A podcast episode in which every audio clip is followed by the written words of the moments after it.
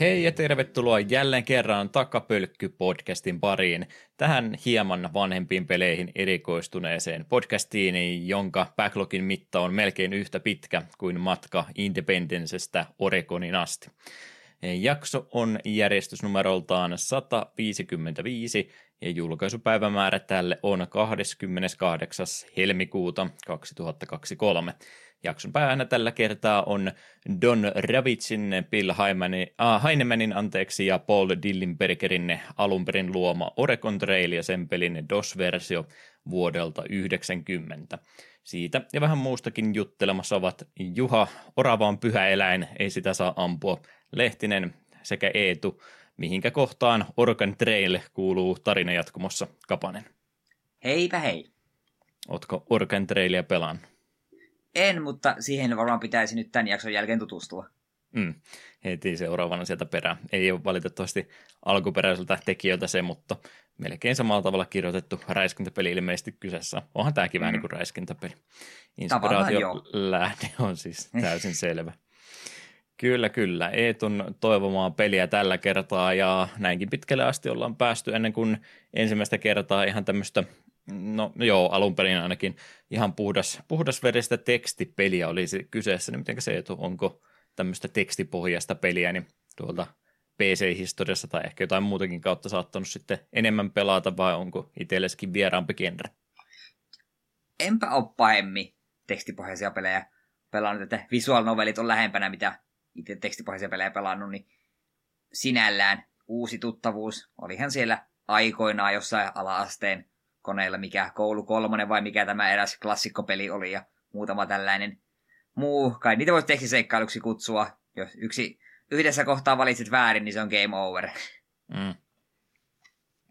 Joo, ton tyyppistä siellä ollut jo ja nimenomaan seikkailupelit vähän kuin sieltä asti juonensa juurtanut ennen kuin saatiin vielä graafisia käyttöliittymiä ja muuta, niin aika tekstipohjastahan se sen aikainen pelaaminen vielä oli.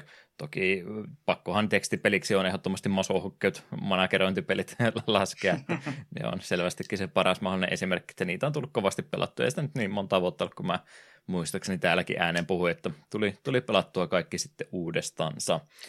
Toivottavasti en ekstra jakso on luvannut siitä tehdä, koska se ajatus lipsahti kyllä käsistäni, jos semmoista meni jossain kohtaa lupailemaan. Eduskuntamanagerin-niminen peli oli myöskin aikanaan Jonne Webin ja varmaan jotenkin muiden kanavien kautta ladattavissa, niin ton tyyppisiä suomihenkisiä tekstipelejä kyllä oli, mutta oma englannin kielen taitomuksena oli sen verran surkea, että ei kyllä mikään seikkailupeli ihan pelkästään tekstipohjaisena, niin missään tapauksessa olisi itseltäni luonnistunut. Mm. Mutta se on semmoinen genre, että vaikka sitä nyt enää, enää tuommoisten perään niin haikaillaan, niin kyllä niitä harrasteja ja tämmöistä vielä löytyy, jotka tuommoista yrittää lähteä tekemään. Ja jos haluaa semmoista helpompaa koodausprojektia ja opetella pelin kehittämistä, niin teksti pelin tekeminen, niin sehän on aika, aika semmoinen yksinkertainen lähtökohta, jos haluaa vähän rajata sitä kaikkea, että mitä kaikkea pitäisi osata tehdä. Mm, se on kyllä totta. No, jos et ole tekstipohjaisia pelejä niin paljon pelannut, niin oletko ehkä jotain muuta ehtinyt testailemaan? Joo, pitkästä aikaa mulla on jopa yllättävän paljon puhuttavaa ja niistä jopa muutama on kokonaan uusi tuttavuus. Öö, ekana haluan mainita, että Kena: Bridge of Spirits, jota Pleikka Vitosella on silloin tällöin pelaillut ja siitähän on jo monta monta jaksoa, kun me sen aloitin ja siinä kohtaa, kun siitä viimeksi puhuin, niin en vielä niin kauhean pitkällä ollut, mutta nyt on pari sessiota pidemmälle pelannut ja olen kai jossain pelin puolessa välistä, ehkäpä pidemmälläkin. Niin, niin nyt alkaa aika hyvin hahmottua omat mielipiteet pelistä ja ne on aika pitkä sitä, että se peli näyttää edelleen ihan pirun nätiltä. Mutta sitten pääsääntöisesti maailman tutkiminen ja peruskompatti on semmoista vaan ihan kivaa peruskauraa, että ei se mitä maata mullistaavaa ole. Mutta pomotaistelut on hemmetin hyviä. Niissä on oikein sitä haastetta.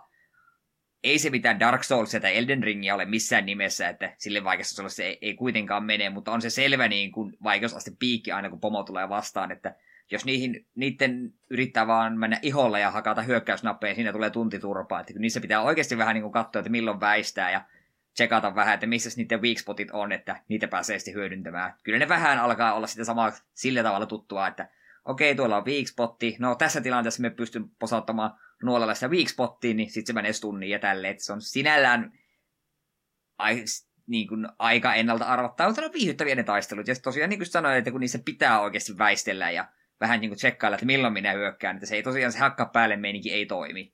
Niin se on niin kuin ajattu sen pelin vahvuus ja sen pelin paras osuus. Ja se yksinään jo riittää siihen, että haluan sen pelin loppuasti pelata ja kauhean pitkä hänen sen ei pitäisi olla. Siitä haluan vähän kyllä motkottaa, että miten ylipäätään vihollisten ja bossien designit on aika tyylisiä, koska ne on kaikki sellaisia semmoisia puumaisia ihmekorruptuneita olentoja, että jos mun pitäisi nyt sanoa, että miltä joku vaikka kakkosbossi näyttää, niin emme osaisi sanoa.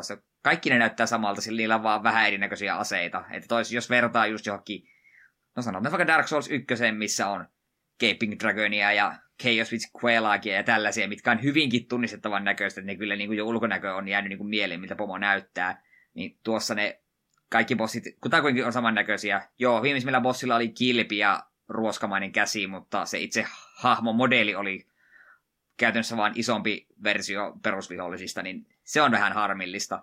Ja samoin ehkä myös sitten bossien nimissä, kun ne on silleensä, eihän nyt kaikkien bossin nimi tarvitse olla mikään supereeppinen jotakin of jotakin, mutta sitten kun jokainen bossi on vaan, että Vine Knight tai The Guardian, niin se on vähän silleen, että no joo, ei näin silleen niin kuin mieleen jää kovin niin kuin silleen eeppisinä. Ja koska kuitenkin sen verran, mitä tarinaa olen seurannut ja ymmärtänyt, että tässä on kyse nimenomaan siitä, että miten korruptio ottaa niin kuin henkiä ja tämmöisiä valtaan, niin eikö se olisi ihan siistiä, että sitten se, tämä korruptio nimenomaan ottaisi valtaan jotain muinaisia suuria legendaarisia sotureita, niin näillähän voisi olla taisi olla tosi iskeviä nimiä, niin tiedän, tosi pieni asia, koska ylälaidassa vaan lukee sitten bossin nimi, kun se ostan tappelia, mutta se on jotenkin silti niin kuin tylsää, kun niiden kaikki nimet on vaan jotain Knight tai jotain Guardian. Mutta kuitenkin se on, on se edelleen hyvä peli ja innolla haluan kyllä sen loppuun asti mätkiä. Huonot bossin nimet neljä pilkku viisi kautta viisi. Niin, nimenomaan. Ai, soundtrack on al- myös kyllä kovaa. Mm. Alustana, alustana oli P S viisi. Joo, kyllä. Mikään tota, ei sillä, en pelistä tuosta tiedä sen enempää, mutta ää, uutisointia ja muuhun liittyen, niin State of Play-tähän tuossa oli hiljattain pleikkarin puolta, sieltä nyt ei mitään semmoista retrompaa uutisointia muistaakseni löytynyt, kyllä mä sen, sen koko lähetyksen jälkeenpäin katoin, mutta ää, mitenkäs nyt, te, kun sullakin P S viisi on ja kovasti nyt ruvetaan P S V R kaksi perään, perään rummuttamaan, että sitä olisi nyt sitten tarjolla ja tuolla State of Playssakin melkein puolet matskusta oli sitten tota V R-pelaamista, niin olisiko se, olisiko se siinä sitten? Ei voisi vähempää kiinnostaa. Aika sama reaktio tuntui ö, chatin käyttäjilläkin olevan tuosta aiheesta. Ja mä sanoin, että tämä vuosi on se, kun mä siihen V R:ään lähden ja nyt rupesi tuota huomaamaan, että no siellä olisi se pleikkari, pleikkarin peranneltu versio tuossa, no, että on se nyt vähän kallis, mutta saisihan se, saisihan se sellainen tota, hasukimaisen tyyliin ilmaiseksi osarilla puhelinlasku yhteyteen ottaa, että vähän, vähän kävi jo mielessä, että pitäisikö ihan piruuttaansa, mutta kai se on, jos mä lähden V R:ää kokeilemaan, niin ottaa sitten, ottaa sitten ne V R, tota, P C-lasit kumminkin mieluummin, niin on vähän monipuolisemmin sitä pelattavaa sitten. Joo, ja itsellä ainakin meidän sydän pysähtyi, kun me näin V R kaksi hinnan. Mm. Melkein seitsemänsataa on ollut. Jep. Ollut jo hinta, ai. Että... Saa olla melekotykkilaite, että se olisi sen hinnan arvoinen, minä en usko, että se olisi mahdollista. Hmm. Katsotaan, kytkykauppa rupeaa jossain kohtaan tekemään, tai haluaa ajatella, että no eiköhän se halpene jossain vaiheessa, mutta katsoo, mitä kun V R-laseillekin on käynyt, ne ihan vaan noussuhinnassa ylöspäin, että ei enää edes hmm. odottamalla saa halvemmalla, vaan kaikki, kaikki hinnat nousee sitten tuommoisessakin. Sepä. Öö, mutta siirrytäänpä sitten parempaan konsolin ylipäätään, eli Switchiin.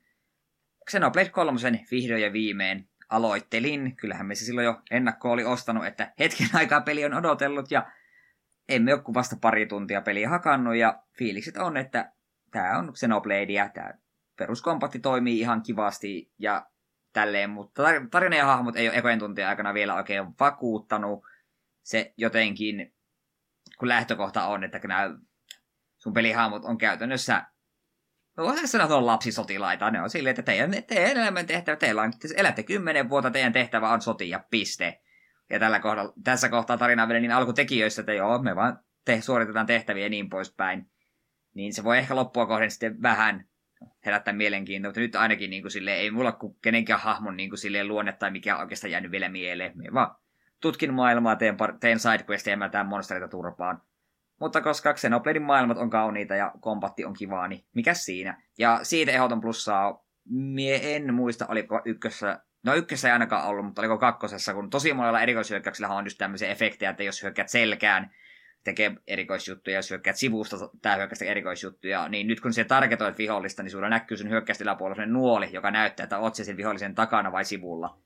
Kuulostaa pieneltä, mutta etenkin isojen bossien kanssa ykkössä ja kakkossa oli välillä tosi vaikea hahmottaa, että no olenkohan minä nyt tämän bossin sivulla vai takana, kun se on aika häilyvä se raja, kun teillä otuksella seitsemäntoista eri jalkaa ja se pyörii koko ajan. Niin se on, se on ehdoton parannus. Mutta kuitenkin, kuten sanoin, niin alkutekijöissä vasta pelissä on, että en osaa sen niin kuin hirmu syvä analyysiä vielä tehdä. Tällä hetkellä vielä käyttöliittymä on mukavan simppeli. Siitä on, etenkin kakkosesta on paljon meemikuvia, että katsokaa tätä interfacea, kun siellä on miljardi eri, miljardi eri informaatioruutua päällekkäin. Niin vielä ei kolmossa siihen ole menty, mutta voihan se olla, että kun avautuu lisää juttuja, niin niitä sitten enemmän puskee päälle. Veikkaan tulen tästä pelistä puhumaan seuraavat viisitoista kuukautta, että mm. naut, na, nautikaa. Muoveissa edelle, katsotaan sitten joskus. Oliko se pelannut? En, en ole mitään niistä osista pelannut, että hyllyssä siellä on. Oh, pitääkö minua aloittaa ykkösestä vai? Minä en osaa vielä sanoa, miten paljon sitä sitoo ykköstä ja kakkoseen, mutta kakkosessa kyllä niin kuin oli. Vaikka se tuntuu irralliselta peliltä, niin se sitten kuitenkin liittyy jollain tasolla ykköseen ja tälle. Ja ilmeisesti tässä kolmosen D L C:ssä tulee sitten sekä kakkosen että ykkösen hahmoja, niin ei siitä haittaa olisi, mutta aina itse kyllä muistelen, että ykkösen kakkosen tarina joka tapauksessa meni semmoisiin sfääreihin, että ihan sama, että kun siellä on aiemmat, saattaa silti mennä yli ymmärrykseen. Mm. Kyllä, kyllä. Täytyy Xenogearsista aloittaa, niin ymmärretään kaiken. Se jakso tulee vielä joskus. Tuleeko tänä vuonna? Tänä vuonna se tulee, minä lupaan. Okei. Tuleeko meillä vieraita siihen jaksoon? Mahdollisesti. Lu- lupaa sekin. No minä en voi toisten ihmisen puolesta lupailla. No toivottavasti kumminkin. Vähän kesken jäi silloin aikanaan se yritys sen kanssa. Joo. Noista käyttöliittymistä ja muista tulee aina, aina legendaariset Vovi-käyttöliittymät, kun niitä nyt ihmiset kumminkin pääsee mieleiseksi tuunaamaan, niin vanha legendaarinen Terminaattor U I, missä on Terminaattorin kuva vie about puolet, puolet ruudusta kokonaan, pelkkä P N G-faili siinä, että se on Terminaattori ja no, tota, tota, sääppi-ilmoitukset, mikä on säätilaa tällä hetkellä. S N E S-emulaattori oli jossain kulmassa kirpyä pyörimässä, vaikka radio on siinä kesken. Legendaarinen Terminaattor U I on aina, aina vastaus kaikkeen. Xenosta vielä nopsa kysymys, kun mulla tulee näköjään näitä alkukysymyksiä. Nyt mä tuhlaan tulevia alkukysymyksiä kovaa tahtia. Xenostakin oli tuossa hiljattain, siis mainita, että sinnekin oli taas season passia ja muuta lisää tarinan sisältö, niin ootko ikinä J R P G:hen mitään tämmöistä D L C:tä ostanut? En. En kyllä minäkään. En. Atlus on aika paha, varsinkin niitä tyrkyttää, mutta en ole kyllä koskaan homman. Teoriassa ne voisi olla ihan kivoja, mutta sitten ne kuitenkin on aina vähän silleen, että yleensä omalla kohdalla se on, että sen pelin on jo pelannut, kun se D L C tulee, ja jotenkin tosi raskasta pala- palata johonkin vanhaan japsiropeen silleen, että no niin hei, tai no vanha ja vanha, mutta kuitenkin silleen japsiropeen, minkä sä oot jo saanut pakettia ja laittanut takaisin hyllyyn, niin tosi hankala jotenkin palata siihen peliin uudelleen jonkun toisen kampanjan kautta. Ja samoin sittenhän esimerkiksi Xenoblade yksi tässä Definitive Editionissa tuli Tää, tää, tää joku lisästory, niin en mä sitäkään pelannut. Mä pelasin päästoria ja se lisästory mä tein, että en, en, en, en, en mä saa aikaiseksi. Että onko tämä ainut poikkeus on Persona kolme F E S, kun siinä oli tämä Answer-arki vai mikä olikaan. Sen mä pelasin, mutta ei sitä ei ole D L C:ksi laski, kun se oli tämän pelin mm. mukana ihan suoraan vaan ylimääräisenä kampanjana. Ja se kuitenkin sitoi tarinan yhteen, niin se oli ihan hyvä siinä olla. Niin. Joo, ei kyllä sitä ihan, ihan semmoiseksi lasketa. Ja me itse asiassa Final Fantasy seitsemän remakein, siinäkin on se Juffie D L C, niin en ole varmaan, kun on se lunastettu, mutta en me sitäkään ole niin kuin edes aloittanut, vaikka sitäkin on kehuttu, että se on oikeasti hyvä. Hmm. Ylipäätään mä oon tosi huono niin kuin käyttämään D L C:tä. Jotenkin, jotenkin se on aina silleen, että äh. Se onkin joo, toi just paha, jos se tulee niin jälkeenpäin, että jo pelin pistän hyllyyn takaisin, niin kynnys palata sen pari on aika korkea ja muutenkin sitten aika harvoin mulla nyt ainakaan mitään enää J R P G:tä se yksi, kaksi ehtii vuodessa tai malttaa vuodessa pelata, niin yleensä kohtaa kun loppu, lopputekstit pyörähtää pyörimään, niin vaikka siellä olisikin jotain tarina D L C:tä tarjolla, niin kyllä mulla yleensä siinä on aina ollut se fiilinki, että voisi varmaan jo seuraavaan peliin muutenkin siirtyä. eipä ole itselle koskaan otollista hetkeä tuommoista tarina-D L C:tä lisää tuputtaa sitten. Mm, sepä. Öö, mutta ennen kuin annan puheenvuoron sinulle, niin vielä yhden asian haluan mainita. Octopath Traveler kaksi julkaistiin tuossa, no itse asiassa kaksi päivää sitten tästä nauhoituspäivästä. Ja ensin ajattelin, että ostan sen ihan sokkona, mutta sitten siitä tuli se demo. Ja mie on tosi huono demojakin pelaamaan, mutta sitten kuitenkin ajattelin, että helvetti, tämä Octopathin mie varmaan jossain kohtaa kuitenkin ostaa, niin tämä demo on taas tätä luokkaa, että hei, pelaa kolme tuntia, ja sitten kun ostat kokonaisen pelin, niin siellä voit siirtää tämän soven suoraan siihen. Niin, niin mie ajattelin, että käytännössä mä otan nyt vaan maistiaisen Octopath kakkosesta, pelasin sitä sen kolme tuntia, ja kyllä se peli ostoon menee. En ole mm. vielä ostanut, koska jos mie sen nyt ostan, niin Xenoblade kolme todennäköisesti unohtuu, unohtuu ihan kokonaan, koska tuo kakkosen demo iski kun tuhat salamaa, aivan törkeän hyvä. Ei siinä niin kuin vielä näkynyt sitä isointa juttua, mitä me odotan, eli se, että näitä hahmojen tarinoita on sidottu paremmin yhteen, kun sehän oli se ykkösen iso ongelma, että se tuntui kahdeksalta irralliselta tarinalta. Ja vaikka ne on kovasti lupailu, että kakkossa asiaa on korjattu, niin arvostelut antaa vähän ristiriitaista tietoa. Joissakin sitä kehutaan, että se hahmojen välistä interaktiota on selkeästi parannettu ja nivottu paremmin yhteen. Joissakin taas sanotaan, että se on vähän puolivillasta edelleen. Niin se vähän harmittaa, mutta kun missä demo sen kolme tuntia pelasin, josta yhden hahmon storinkin, äh, ekan chapterin vedin kokonaan läpi ja toisen hahmon, ei se kahden hahmon chapterin kerkesi, tai ekat chapterit kerkesin vetää yhteen. Ja just kun sain nämä hahmot sille yhdistet, että no niin, nyt mulla on kaksi partimeen peliä, niin sitten siinä tulikin, no niin, kolme tuntia pelattu, että jatka tässä sitten myöhemmin. Niin se tuntuu Octopathilta, ja perus Octopath on kuitenkin aivan helvetin tyydyttävää pelattavaa, etenkin silloin, kun en ole taas hetken pelannut vanhaa, vanhaa kunnon japsiropea, mikä vielä näyttää S N E S-ajan ropeilulta, niin ai että se kyllä iski niin kuin taas heti.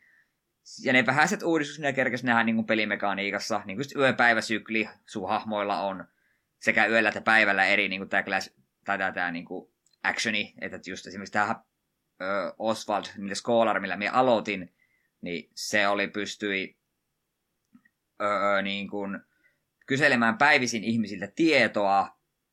Ja mitä se pystyy yöllä tekemään, me unohdin jo. Mutta kuitenkin, mm. kuitenkin se, että niillä oli niinku eri actionit päivästä ja yöstä riippuen. Ja sitten tämä yö- ja päiväsykli vaikuttaa myös hahmojen niinku taistelunkin. Kun toisena minä kävin hakemaan tämmöisen kleriikin minun partiin. Niin sillä kleriikillä oli semmoinen juttu, että yöllä, jos se ei mää taistelua, niin se niinku, se oli joku moonlight jotain, niin se automaattisesti tappelun alussa pistää kaikille vihollisille jonkun niinku debuffin. Niin siinä pystyisi todennäköisesti aika hyviä kikkoja tekemään, sitten kun sulla on kaikki kahdeksan hahmoa käytössä ja yöpäiväsykli vaikuttaa sekä taistelussa ja taistelujen ulkopuolella, niin miettii sun hahmokokoonpanoja. Niin se vaikuttaa varsin lupaavalta. Ja soundtrack on edelleen ihan törkeen hyvä. Ihan, ihan huikeata settiä. Niin kuin, etenkin tämä niin kuin bossimusa. Oli jo ensimmäinen bossi, mikä tuli vastaan, niin oli jo melkein viimeisen bossin meininkiä siinä musiikissa, niin huh huh. Niin. Kyllä se tulee hankittua, ja kaikkialla mitä arvostelu kuitenkin lukenut, että vaikka sitä tarinapuolta on vähän edellä sanottu, että ei nyt edelleen vieläkään ole ihan sitä, mitä on luvattu, niin silti sanottu kuitenkin kaikkialla, että tämä on parempi Octopatti, niin kyllä me ykköstä tykkäsin ihan riittävästi, että me haluan tuon kakkosenkin kokonaisuudessaan pelata. Ja ostan sen todennäköisesti heti, kun Xenoblade kolme menee läpi, tai jos Xenoblade kolme tuntuikin minusta siltä, että emme tätä peliä halua loppuasti pelata, niin se on Octopatti saman tien tilalle. Mm-hmm. Mitä nyt itse on niiltä arvostelijoilta lukenut, jotka on pelin loppuasti pelannut, ne nimenomaan sitä positiivisempaa mielipidettä oli tuosta pelistä antanut, että askel parempaan päin, niin herättää, herättää kiinnostusta, mutta ei niin paljon, ettei nyt kovinkaan korkealle omalla listalla mene, kun ei sitten sitä ykköstä kahdeksan loppuun asti pelata, kun ei se sitten ää, alkuvaikutelman jälkeen itselleni niin kuvaa sitten kumminkaan iskenyt, mutta voi olla tietysti se mahdollisuuden sille antaa. Niin, jos et ole ykköseen loppuun asti, niin niin. En mä, ei... Hyyty homma, homma keski aika pahasti sen kanssa, että oli niin irtonaisia tarinoita, että ei, oikein, ei niihin oikein sitten tykästynyt sitä pohjustusta pidemmällä. Mm, no ymmärrän sen kyllä. Sen itse vielä haluan mainita, se oli hyvä just kun kävin hahmoja läpi, että millä me haluaa aloittaa, niin tuntuu jotenkin tosi epäminulta valita tuommoinen Scholar, joka on käytännössä maagihahmo niin kuin starteriksi, mutta kun se ö, hahmon niin kuin tarinakuvaus oli se, että joo, oot ollut mitä monta vuotta vankilassa sinut on lavastettu sekä sun vaimon että lapsen niin kuin polttomurhasta. Ja mm. olet koko sen ajan, oot vaan niin kuin, jumalauta, minä haluan tältä ulos ja kostaa sille, joka tämän oikeasti teki, joka oli vielä se entinen ystävä. Et, ei, aika kliseinen silleen kostotarina, mutta se kuitenkin on heti niin kuin herätti, että okei, tässä on niin kuin ihan synkät setit, ja sitten nyt tosiaan, kun se ekan chapteri sillä hahmolla pelasi, niin totesin, että joo, tämä vaikuttaa kuitenkin hyvin perustelulta kostotarinalta, niin kyllä minä tämän, olen iloinen, että tämän hahmon valitsin. Ei tuo aina puhas strength-build-pelaaja, niin se ei tämmöisiä maakeja harrasta. No ykkösen me aloitin sillä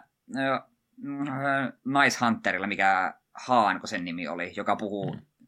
joka puhuu jostain syystä jollain ihme muinaisbritti-englannilla, joka oli hyvin hämmentävää, vaikka hahmona olikin ihan siisti. Mutta joo, tuo viimeinen peli, mistä voisin mainita, niin minä veikkaan, että sinulla on siihen kanssa vähän vielä lisää sanottavaa.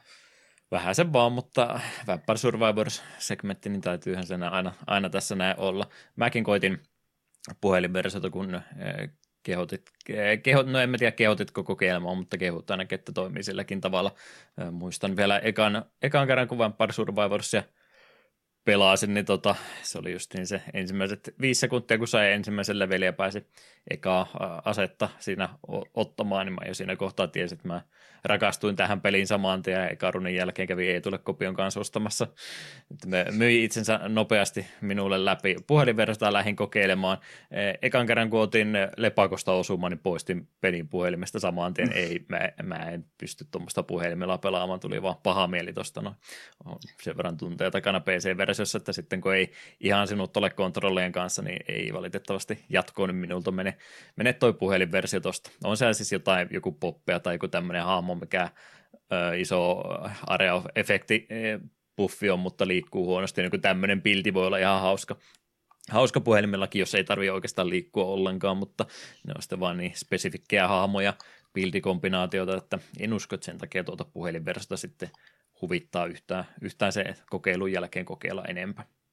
Joo, itsellä kävi silleen, että saattu vahingossa tulemaan, kun uutisotsikko vastaan, että minkä takia tämä pelin kehittää. Tämä pelin kehittäjä oli mukana puhelinversio tekemässä. Se perustelu oli sillä vaan, että no tiesin, että tulee kuitenkin jossain kohtaa jotain halpakopioita mun pelistä, niin ajattelin, että minäpä heitän lusikan, tai heitän ensi, ensimmäisenä oman teokseni, että ei kukaan voi ainakaan niin kuin, hänen peliään omanaan kaupitella. Ja se on, se on puhelinversio on tosiaan täysin ilmanen. Minä en ole varmaankin se D L C-sisältö kanssa, koska silloin viimeis, kun minä pelasin P C:llä Vampire Survivorsia, niin silloin se kolmas kenttä, se mikä deeri, mikä paikka onkaan, se oli silloin uusinta uutta. Ja siinä on mm. aika paljon tullut tavaraa sen jälkeen, niin mehän oli ihan pulla päähän lyötä, kun rupesin tuota puhelinversioa pelaamaan, että apua, täällä on hirvittävä määrä uutta tavaraa, ja melkein kaiken olen tehnyt. Secrettejä puuttuu suurin osa, mutta melkein, bestiari on melkein täynnä, collection on melkein täynnä, ja melkein kaikki achievementit on suoritettu. Ja on se puhelimella palaaminen paljon hankalamman kuin P C:llä. Etenkään hienovaraisia väistöliikkeitä ei tehdä, joten mm. käytännössä Garlic tai joku vastaava ympärillä oleva A O E on lähes välttämätön. Mutta sitten kun sen kanssa, siihen pääsee sinuiksen kanssa, että joo, tässä tulee kuolemia vähän herkemmin. Ja sitä on itse asiassa kompensoitu sillä, että jos sä oot vähintään, onko viisikymmentä minuuttia selvinnyt, niin sulla on yksi ilmanen revive, jos katsot yhden mainoksen. Niin se on vähän silleen... Se tuntuu vähän turhalta, mutta toisaalta mietin sille, että jos minä mainoksen katsomalla annan niin kuin käytännössä revenuetä tälle tekijälle, niin aivan samaa työtekään vaikka sata mainosta. Ja minä laitan puhelimeni pyörimään ihan vaan sen takia, että tämä pelin kehittäjä saa sitä massia. Siitä, siitä vaan. Niin. Kyllä se puhelinversio toimii, mutta on se varmasti kulttuurishokki, jos on just pelannut ensin P C:llä ja sitten hyppää tuohon.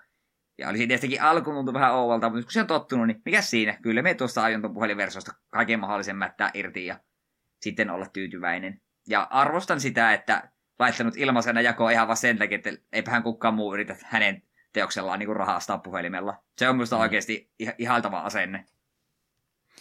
Joo, eipä se vaikka nyt ei ihan... Ihan tota, täsmäkontrolleihin pääsekään, mutta kyllä säkin varmaan nyt, kun sitten taas kuulemma mukaan enemmän olet pelannut, niin huomannut taas se vaikeasta se on siinä, että siis ei kyllähän se nyt osumaan voi aika, aika rohkeasti ottaa, varsinkin mm. kun armorit ja tämmöiset päällä on, että jos joku on sitä videota tai muuta vaan nopsaa nähnyt, todennut, että on varmaan liian vaikea peli mulle, niin kyllä sä aika monesti pystyt vaan puskeen läpi ja aika monet piltit menee sitten lopussa siihen, että no et se nyt oikein tarvitse enää muuta kuin viimeiset kymmenen minuuttia katsella, miten hommaa tapahtuu ruudulla ja se on oikeastaan siinä, mutta sitten on niitä jotain spesifikkejä juttuja, varsinkin jos sä oikein, oikein haluat tota, tota, mikä siinä nyt on, kaksitoista on se normaali slottimäärä, kuusi asetteja, kuusi sap-juttua ja sitten siihen päälle vielä kaikkea muuta pystyy saamaan, niin jos jotain oikein, oikein, oikein hankalaa kokonaisuutta ja isoa expo-vaatimusta haluat, haluat lähteä tavoittelemaan, niin sitten sä joudut näitä kursseja itse meitä ottaa, mitkä samalla nostaa sitten kemeistä saatavaa expon määrää ja tämmöistä, missä se joudut niinku alussa jo pelaamaan tosi aggressiivisesti, niin siinä tuommoinen puhelinkontrolli sitten menee vähän, vähän reisille, kun siinä joutuu aika, aika tarkkaan miettimään, että miten tässä nyt liikkuminen pitäisikin hoitaa. Mutta siis yhdeksänkymmentä prosenttia pelin tilanteista niin varmasti puhelimella niin menee ihan yhtä lailla, mutta kun en koe mitään pakottavaa tarvetta puhelimella pelata neljän seinän sisällä, niin miksi pelaisin? Niin, se päättää mulle edelleen on just silleen, että saatan tauolla yhden runin vetästä tai silleen, että ei ole tällä, no ei nyt ole hetkeä mitään tekemistä, en jaksa konsolia avata, niin, tai läppäriä avaa käynnistää, niin nopeasti vaan yksi, kaksi runia survivor, Survivoria ja minä olen ihan tyytyväinen. Mm. Kyllä, kyllä. Sellainen pieni, pieni pikkupäivitys siihen peliinhän tuossa tosiaan välissä tuli, mutta sekin oli oikeastaan kolme, kolme juttua, mitä pystyt tekemään, josta ensimmäinen oli, että avaa uusi kenttä, ja kaksi muuta oli, että elä X minuuttia täällä kentässä, niin oli niin kuin kahdella runilla sitten hoidettu tämä uusi sisältö, mitä siinä tarjotaan oli, että ei, ei nyt siitä se enempää puhuttavaa kyllä jäänyt. Mm. Sen itse asiassa haluan mainita, että just noista, kun tuohon tosiaan on tullut aika paljon sisältöä siitä, kun me oon viimeksi pelannut, niin ehdoton plussa siitä, että siinä oli tullut sitä mikä grimoire vai mikä päin, että jos olet yhden kerran asefuusion saanut, niin sitten jos sulla on ase ja saat level-lapissa, se tarjoaa sulle supporttia, mikä evolvaa sen, niin siinä lukee suoraan, hei, ota tää, niin se evolvaa. Se on plussaa, koska kyllähän tässä kohtaa me osaan ne jo kaikki käytännössä ulkoa, mutta etenkin jo siinä kohtaa, kun oli vielä uusia aseita ja kaikkea, niin sitten siinä välillä vähän oli se, että niin hetkinen, että evolvasko tää ase nyt minkään musu, mun aseesta vai ei. Mm. Niin ei tarvitse sitä niin kuin silleen, että kyllähän se voisi tietysti kaikki vaan yrittää itse muistaa, ja tässä kohtaa tosiaan muistankin, mutta se oli kuitenkin sellainen kiva pikkujuttu, että okei, tää, tää, tämän ansiosta minun ei tarvitse tehdä sellaista varmistusgoogletusta välissä, että ei käykään vahinkoa. Koska se on tosi ärsyttävä jotenkin siinä kohtaa, jos sulla on viisi asetta, silleen, että no niin, mulla on viisi asetta, mitkä evolvaa, ja sitten se kuuden aseen kohdalla käy joku ihme aivopieru ja valitset väärän supportin, niin kyllä se ärsyttää. Vaikka runi ei siihen kaatuiskaan. Mm. Huomannut kyllä itse jo, että sattuu sitä vieläkin, että tulee, on joku se alkusuunnitelma, mitkä mä aion ottaa, ja sitten tulee jostain kumman syystä joku väärä ase otettua, kun muistelee, että no tää oli tää kuudes, kuudes lotti, joku tämmöinen vapaa-valintainen, ja huomaakin sitten viidentoista minuutin jälkeen, että tämähän meni nyt itse asiassa pieleen. Hyvä, että se on olla olemassa, mutta se on kyllä aika kauan sitten jo peliin lisätty, että on sulla ilmeisesti siis aika paljon uutta, uutta koettavaa pelin parissa ollut. Joo, se nimenomaan se Dairy Plant oli silloin uusi, kun me viimeksi olen pelannut aktiivisesti. Mm. Ja sen jälkeen mitä kaksi vai kolme uutta kenttää tullut ja hirveä määrä uusia hahmoja ja aseita ja vaikka mitään salaisuuksia. Mut joo, siinä oli minun pelo tällä erää. Oli, oli virkistävää, että kerran kyllä jotain mistä puhua. Koko vuoden ollut teke- pelaamatta mitään, niin nyt oli kiva päästä välillä jostain mainitsemaankin. Niin, sitten me puhun näistä samoista peleistä, eli toisin sanoen Xenosta ja jossain kohtaa Octosta, niin seuraavat vuodet. Mm. Ei voi mitään. Sop. Kyllä. Kyllä, kyllä. Mites tota vielä sulle yksi kysymys heittääkseni, niin ootko sä noita Metroidvanioita oikein koskaan pelaillut? Silloin tälleen, mutta ei ole mun suosikkigenre. No hyvä. Mä ajattelin ihan sun mieleksi kanssa kokeilla yhtä. Sä et ole varmaan tämmöistä indie-tapausta testannutkaan kuin Sundered Eldritch Edition -niminen peli. Metroidvania nimittäin olisi kyseessä. Sundered kuulostaa vähän tutulta, mutta ilman googletusta ei kyllä nyt aukene. Joo, joukkorahoitettu peli ollut, ja mulla on tuossa meni näköjään välilehti tuossa puuttauksen välillä alas, mutta oli kyllä Thunder Lotus Games, vai mikä oli studion nimi, heidän toi eka projekti oli tämä Jotun, Valhalla Edition on se versio, mitä nykyään myydään, sitten oli se pari vuoden takainen tämä Spirit Bearer, tarinapohjaisempi peli, mikä sitten oli heille vähän isompi, isompi juttu, niin tämä oli se toi heidän kolmesta julkaisusta tämä keskimmäinen, Keskimmäinen tapaus kaksituhattaseitsemäntoista kahdeksantoista olisikohan ollut, ollut milloin alun perin julkaistu. Tosiaan Kickstarter rahoitettu Metroidvania-peli sitten ollut kyseessä, niin ajattelin, että otetaanpas tuossa, kun sain erään toisen pelin pelattua loppuun, niin jotain, jotain pienempää, kevyempää pelailuja Metroidvania, nyt yleensä keskinkertaisetkin maistuu, ja herranjestas mä löysin Metroidvania, josta mä en tykkää. Voi että. Aha! No, otin, osuin nyt vahingossa. Tämä oli tuosta Ukraina-bundlesta nyt tullut joukossa, ja voi olla, että minun mielipiteeni on nyt kolmen tunnin pelailun jälkeen sitten ihan väärä, mutta valitettavasti, valitettavasti en tykännyt tästä sitten ollenkaansa tämän perusteella, mitä,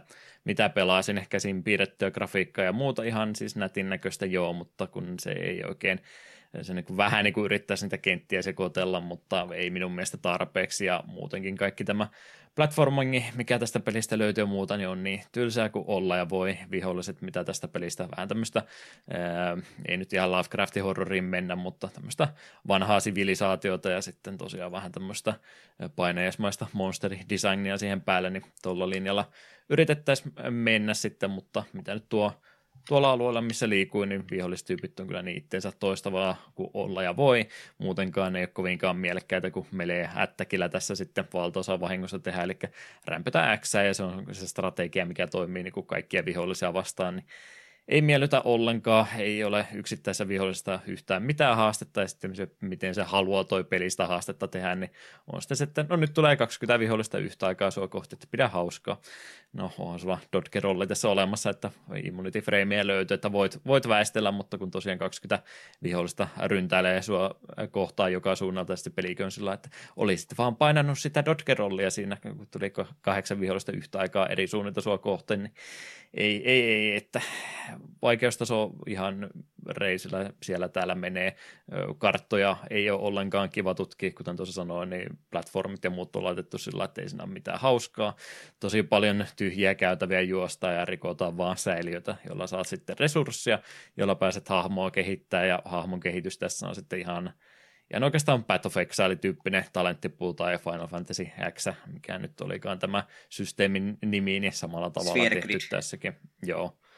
Sphere Grid, niin sama, sama systeemi tuossakin noin, ja just menee sitten siihen, että no nyt ettei tarpeeksi vahinkoa, nyt sun täytyy kuolla ja mennä vähän yksi prosentti lisää krittiä tai yksi prosentti lisää damagea käyvät tuolta hommaamassa, että olet taas pykälän verran vahvempi, niin ei se, ole, ei se ole yhtä kivaa, kun löytää jostain seinän takaa sitten joku raketti-upgrade tai joku tämmöinen vastaava. Muutenkaan mitään salaisuuksia ja mitään muuta, niin en ole yhden kerran mennyt seinän läpi, ja siellä oli ainoastaan sitten tämmöinen rikottava, rikottava tota pesää, vähän niin kuin mitä muualtakin löytyy, mistä sai vaan sitten lisää, lisää resursseja, mitä pystyy sitten sitä vastaan ostamaan niitä upgradeja, niin Kaikki, kaikki elementit, mitä tuossa on, niin mikään ei minun mielestä toimia. Joudun nyt sanomaan, että Sundered oli valitettavasti semmoinen kokemus, että olisin rahani pyytänyt takaisin, jos olisi ollut mitä pyytää, mutta tuo oli sieltä vanhan bundlen mukana tulleita pelejä. Niin ei nyt rahallisesti mitään menettänyt, mutta tuommoiselta studiolta, mitä nyt hyvää kumminkin heidän peleistään kuuluu, niin nyt tuli semmoinen peli vastaan, että ei, ei maistunut millään tavalla. Hämmentävää, koska kuitenkin äsken arvosteluita tsekkasin, niin kuitenkin pääsääntöisesti on ollut ihan tykätty peli. Okei. Voisi olla, että olisi pitänyt se pari tuntia vielä lisää jatkaa, että vähän syvemmälle eri alueisiin olisi päässyt, mutta, mutta ainakin nyt mikä alkukokemus, mitä tuo peli antaa, niin oli valitettavasti aika, aika kylmää kyytiä, että mielellään pelasi jotain muuta, muuta Metroidvaniaa sitten, jos haluaisin sitä vielä lisää harrastaa. Mm. Kyllä, kyllä. No hei, puhelinpelaamisesta puheen ollen. Pelasimme jotain puhelimella sentään. Tämä menee nyt vähän jo tuonne uutisosion puolellekin periaatteessa, mutta tuhlataan yksi uutissegmentin materiaalista tässä kohtaan. Rovio, meidän suosikki studiomme Suomesta, niin vähän omituista peliliikettä meni tuossa hiljattain tekemään, ja on kyllä siitä palautetta joka kanavaa pitkin saanut, ja saatte nyt sitten vielä minun suuntakin lisää. Rovio teki tämmöisen tempun, että kun heillä oli noita vanhempia pelejä yhdessä kohtaa jo muutenkin poistettu myynnistä kokoansa, kokonansa, niin he olivat sitten tämän Rovio Classic-sarjan ottanut, ottanut käyttöönsä tuossa joitain vuosia sitten, että saivat tämän nimikkeen alla noita heidän vanhemman pään pelejä uudestaansa myyntiin mobiilialustoille, ja siellä sitten ihan alkuperäinen Angry Birdsikin on joku sen vuoden tuossa ollut, niin nyt tuli sitten ihan aika lyhkäiselläkin varoitusajalla ilmoitus, että hei, homman nimi on nyt tämä, että me otetaan nämä taas pois myynnistä, että ihan kiva kokeilu tämä oli, mutta me haluttaisiin, että te pelaisitte näitä meidän vähän uudempia pelejä mieluumminkin, niin otamme nyt sen takia sitten tämän pelin kokonaan myynnistä pois ja vaihdetaan tämä nimikin semmoiseksi vielä, että ette vahingossakaan tätä lähde mitään muuta kautta googlettamaan, niin aika, aika, aikamoinen temppu kyllä sinänsä, kun kaikki mitäkään Angry Birdsia muistelee, niin varmaan sieltä vanhemmasta päästä niitä tuttuja. Kyllähän näitä uusia pelejä siis edelleen olette. Ei tämä nyt vie sitä ainoita mahdollista tapaa ruveta tuommoista pelaamaan, mutta kumminkin se titteli, millä he löivät itsensä läpi ja arvostettu teos ja merkittävä teos, niin päättää, että no ei me nyt enää sitä myydä, vaikka kauhealla vaivalla se ensin. Ensin uudestaan myyntiin laitettiin, mutta nyt sitten joudutte taas jotain muuta kikkoja käyttämään, jos haluatte sitä ihan alkuperäistä Angry Birdsia pelata uudestaan. Niin, niin, mäkin näin tämän uutisen alle päivä, päivä ennen kuin siinä oli varoitettu aika, että tämä lähtee pois myynnistä, niin otin nyt sitten äkkiä sen itselleni talteen ja rupesin ihan pelailemaankin, koska mä oon aina, no en nyt ehkä enää niin, mutta silloin aikanaan se oli niin, niin, niin nyrpisti nokkaani kaikille mobiilipelaamiselle, että Angry Birdsikin vaan aiheutti naurun purskahduksia minussa, että kuka nyt tommosia oikeasti pelaa, niin en oikeasti Angry Birdsia koskaan pelannut, niin rupesin nyt sitten tuota ensimmäistä pelaamaan, ja kyllähän se on niin yksinkertainen kuin osasi odottaakin, mutta nyt sitten yli kymmenen vuotta alkuperäisen julkaisun jälkeen, niin mm, mikä siinä? Pelaan jopa mieluummin Angry Birdsia puhelimella kuin Vampire Survivorsia, vaikka jälkimmäinen on ehdottomasti parempi peli, että se on sitten jo niin tarpeeksi yksinkertainen, että sitä voi semmoisen viisikymmentä viisitoista minuuttia sängyssä vielä pelailla ennen kuin nukahtaa siinä sitten. Niin, niin. Tuommoinen vanhan tyylinen mobiilipeli kumminkin tuossa kyseessä, niin miettii, että minkä takia tämmöistä täytyy myynnistä ottaa pois, niin sitten kun rupeat vähän tutkimaan sitä, että mitä ne myöhemmät versiot tästä pelistä on, että no ei nyt, en ottanut niistä mitään auki, mutta oletan, että ne on sitten mikromaksuja niin täynnä kuin ollaan ja voi tismalleen samaa peliä, mutta kun rahoitusmalli on nyt vähän väärä tässä meidän alkuperäisessä pelissä, niin otetaanpa sen takia se myynnistä pois, koska tässä ei pysty lisää myyntiä tekemään, niin pakotetaan ihmiset päivittämään niihin uudempiin ja mukamas parempiin Angry Birdseihin, missä sitten voi, voi vaikka joka päivä se euron kaksi pyytää rahaa, että saa sitä pelata vähän lisää, niin Ymmärrän, ymmärrän, että rahaa pitää tehdä, mutta se, että jos ihmiset pelaa mieluummin sitä alkuperäistä ilman näitä, tätä monetisointimallia, niin ehkä sekin nyt sitten jotain kertoo tästä Rovion nykysuuntauksesta. Minä en muista, puhuinko me ikinä missään jaksossa sitä edes hirmu pitkä aika tai muutama kuukausi, niin miehän Angry Birds kaksi pelailin jonkin verran puhelimella. Ja kun Angry Birds itsessään pelinä toimi ihan hyvin, mutta sitten kun siinä kakkoseksessa oli niin uuvuttavaa kuin kaiken maailman daily-hommia ja ö, sitten, no hei, haluatko pelata vähän lisää, no ostat tässä parilla eurolla juttuja ja sitten hei, jos haluat avata näitä hahmoja tai niitä upgradeja ja ylipäätään, miksi Angry Birds pitäisi olla hahmoilla jotain upgradeja, että ne tekee enemmän damagea, niin jos, jos haluat niitä avata nopeammin, niin voi ostapa täältä vähän tätä resurssia ja täältä saat tätä resurssia, hei, täältä saat ostettua näille sun Angry Birds erilaisia hattuja, niin, niin Äh, se oli vaan aika nopeasti, että ei, ei tää on, se on ylipäätään iso ongelma niin kuin mobiilipeleissä, kun niitä, vaikka se olisi ilmanen, niin sit siihen väkisin työnnetään just kaiken maailman daily-hommia ja miljoonaa eri resursseja, mitä voit rahalla ostaa, kun parhaat puhelinpelit on semmoista, joko ne on täysin ilmaisia, jos sä katsot silloin tällöin ehkä yhden mainoksen, tai semmoisia, että sä maksat sitä pari euroa, jos omistat sen pelin kokonaisuudessa, älä mitään lisää härpäkkeitä. Minun inhottaa se, että miten paljon on nimenomaan kaiken maailman mikromaksuhommia. Ja sitten kaikkein parasta on tietysti se, että miten monessa on se, että hei, osta tää kolmenkympin bundle, sinä ei tarvitse enää ikinä katsoa mainoksia. Ja vähän silleen, en, minä en tule tätä peliä ikinä pelaamaan niin paljon, että näitten, että minä mieluummin maksin kolmekymppiä, kuin se, että silloin tällöin rupeaa pyörimään mainos ja minä lasken puhelimen alas siksi aikaa. Mutta onko enää semmoisia pelejä, minkä sä kerran ostat, ja se on sitten siinä, että kun tuntuu, että siitä nimenomaan jo, ollaan jo vuosia sitten hankkiuduttu ero, kun ei sillä pysty jatkuvasti saamaan lisää rahaa, niin miksi enää semmoista peliä julkaista? No se on ihan hyvä pointti, ja siksi minä pääsäännöllisesti en osta puhelimelle yhtään mitään peliä. Minä pelaan mainia ainoastaan puhelimella ilmaisia pelejä, ja se on siinä. Vampire Survivorissa voisin tälleen takautuvasti maksaa vaikka vitosen ihan vasten, koska se Vampire Survivorissa sille kehittäjälle lisää rahaa, koska se ansaitsee siihen, että ansaitsee sen. Me vähän pelkäsin nimittäin, kun me aloitin sen mobiiliversiota, että tässä ei ole hirveätä mikromaksuhommaa. Ei ole. Se voi yhden kerran perään, niin voit katsoa sen mainoksi, sekä ei ole pakollista. Hmm. Voi voi, vähän, vähän sellainen myöhäisessä siis liikenteessä, että voisi voinut sitten silloin aikanaan, kun oli vielä vanha tuo tyyli, että maksaa se pari euroa pelistä, niin, niin ehkä se olisi sitten kumminkin maistunut, mutta nyt sitten kun annan mahdollisuuden, että voisi sittenkin semmoista kokeilla, niin nyt ollaan niin kuin vielä huonommalle mallille menty tuolla alalla, niin olen jatkuvasti myöhässä. Kyllä. Ja mitä tuohon tulee tuohon itse uutiseen, että se on alkuperäinen lähtee myynnistä, niin aivan naurettavaa. Aivan käsittämättä naurettavaa. Heittää meidän peli, missä meitä me vaan rahastaa, niin menestyy liian hyvin. Me otetaan tämä pois, niin pakko pelata näitä meidän huonompia pelejä, mistä me voidaan rahastaa. Sitten, ei näin. Aivan järkyttävän typerä temppu. Me ei ymmärrä se, mutta se on silti typerä. Minusta olisi pitänyt vaan niellä tappinsa siitä, että okei, ihmiset tykkää enemmän tällaisista. Tai sitten ehkä ne olisi voinut ottaa opiksi, että pitäisiköhän meidän mennä täl- tehdä tällä perinteisellä kaavalla uusi peli. Mm. Ei, ei, ei ole vaihtoehto. Otetaan pois myynnistä ja toivotaan, että kaikki rupeaa pelaamaan taas kakkosta. Sepä se. En tiedä, tuleeko kokonaan uutta vihasta lintua enää koskaan, mutta se olisi tietysti, kun minä, minulla ei ole mitään riskejä tässä hommassa, niin minä sanoisin, että pistäkää se vitosen hintalappu siihen ja katsotaan, miten menestyy. Ehkä se on isoin, isoin puumi heillä tuolla brändillä kumminkin on ollut ja mennyt tässä kohtaa, niin miksi ei kokeilla sitä taas? Se on totta. Jeps, jeps. Katselupuolta nyt jonkin verran harrastanut, mutta erikseen piti mainita siitä, että keräsin itselleni listan talteen kaikista, kaikista semmoisista Game Center C X:n jaksoista, josta me ollaan täällä takapölykyssä jakso tehty, ja voin näin paljastaa tässä kohtaa, kun on kaksi, kaksi jaksoa katseltu, että patterni selvästikin löytyy, niin rupesin sieltä siis vanhasta päästä, vanhimmasta päästä, mitä ollaan jaksoja tehty, niin siihen järjestykseen laitoin no itselleni muistiin. Niin, niin on tässä nyt sitten tullut ö, katsottua tota, ne, hetkinen, anteeksi, Ghost and Goblinsi, ei, joo, katoin mä senkin, mutta mä en sitä vaan ilmoittanut etukäteen, se meni sillä vähän, vähän hutiin ihmisillä, mutta mitä sitä sitten vanhemmasta, vanhemmasta päästä oikein ihan suoraan oli, niin tuossa tosiaan tuli tuo Strider-jakso katseltua. Hyi.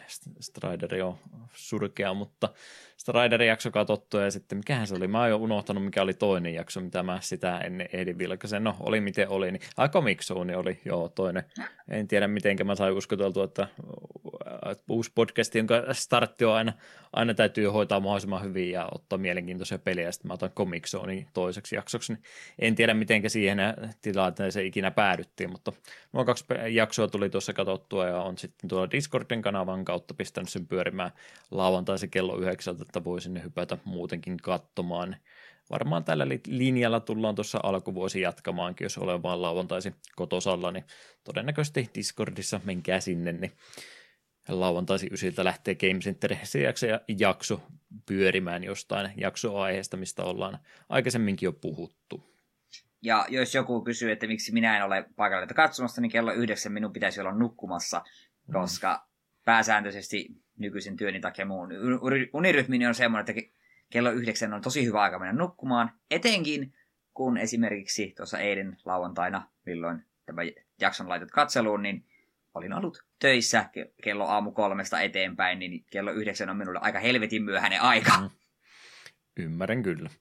Ei mene rytmi ihan samaa tahtia, mutta mikäänhän ei estä e-topistamasta ihan samalla tavalla Discordin kautta Game Center jaksoja pyörimään, niin siellähän vaikka mitä, mitä mainiota jaksoa, mitä pystyt tällä tavalla toistamaan. Tuo on kyllä ihan totta. Mutta tämmöisellä alkuhypinöillä meillä tällä kertaa pieni musiikkibreikki tähän kohtaan ja sen jälkeen sitten uutisotsikoita.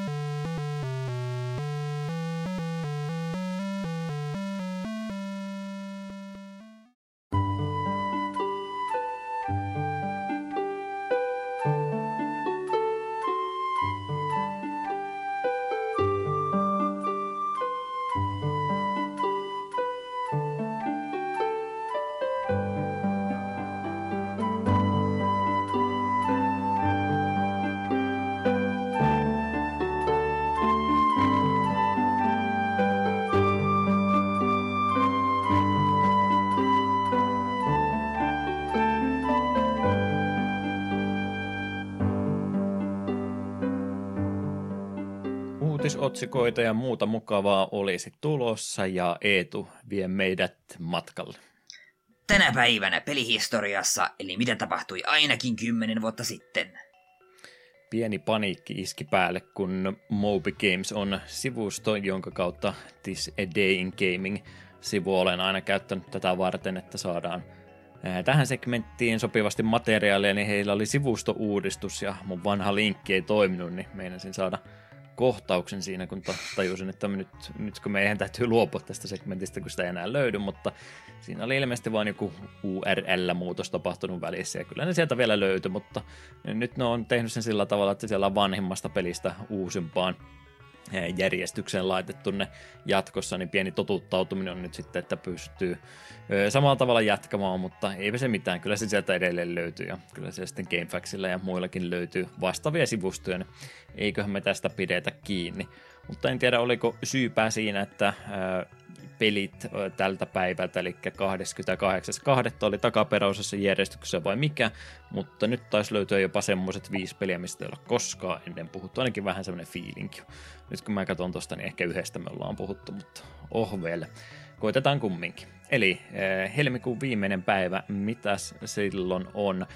Eh, historiassa ainakin yli kymmenen vuotta sitten julkaistu. No, kymmenen vuotta sitten tasana kaukaisessa vuodessa kaksituhattakolmetoista julkaistiin Japanissa kolme D S:lle Professor Layton pelisarjaa eh, and The Azran Legacy oli lisänimike tälle pelisarjan kuudennelle osalle, kehittäjänä Level viisi incorporated Eli pulmopelisarjastahan tässä tosiaan kyse on.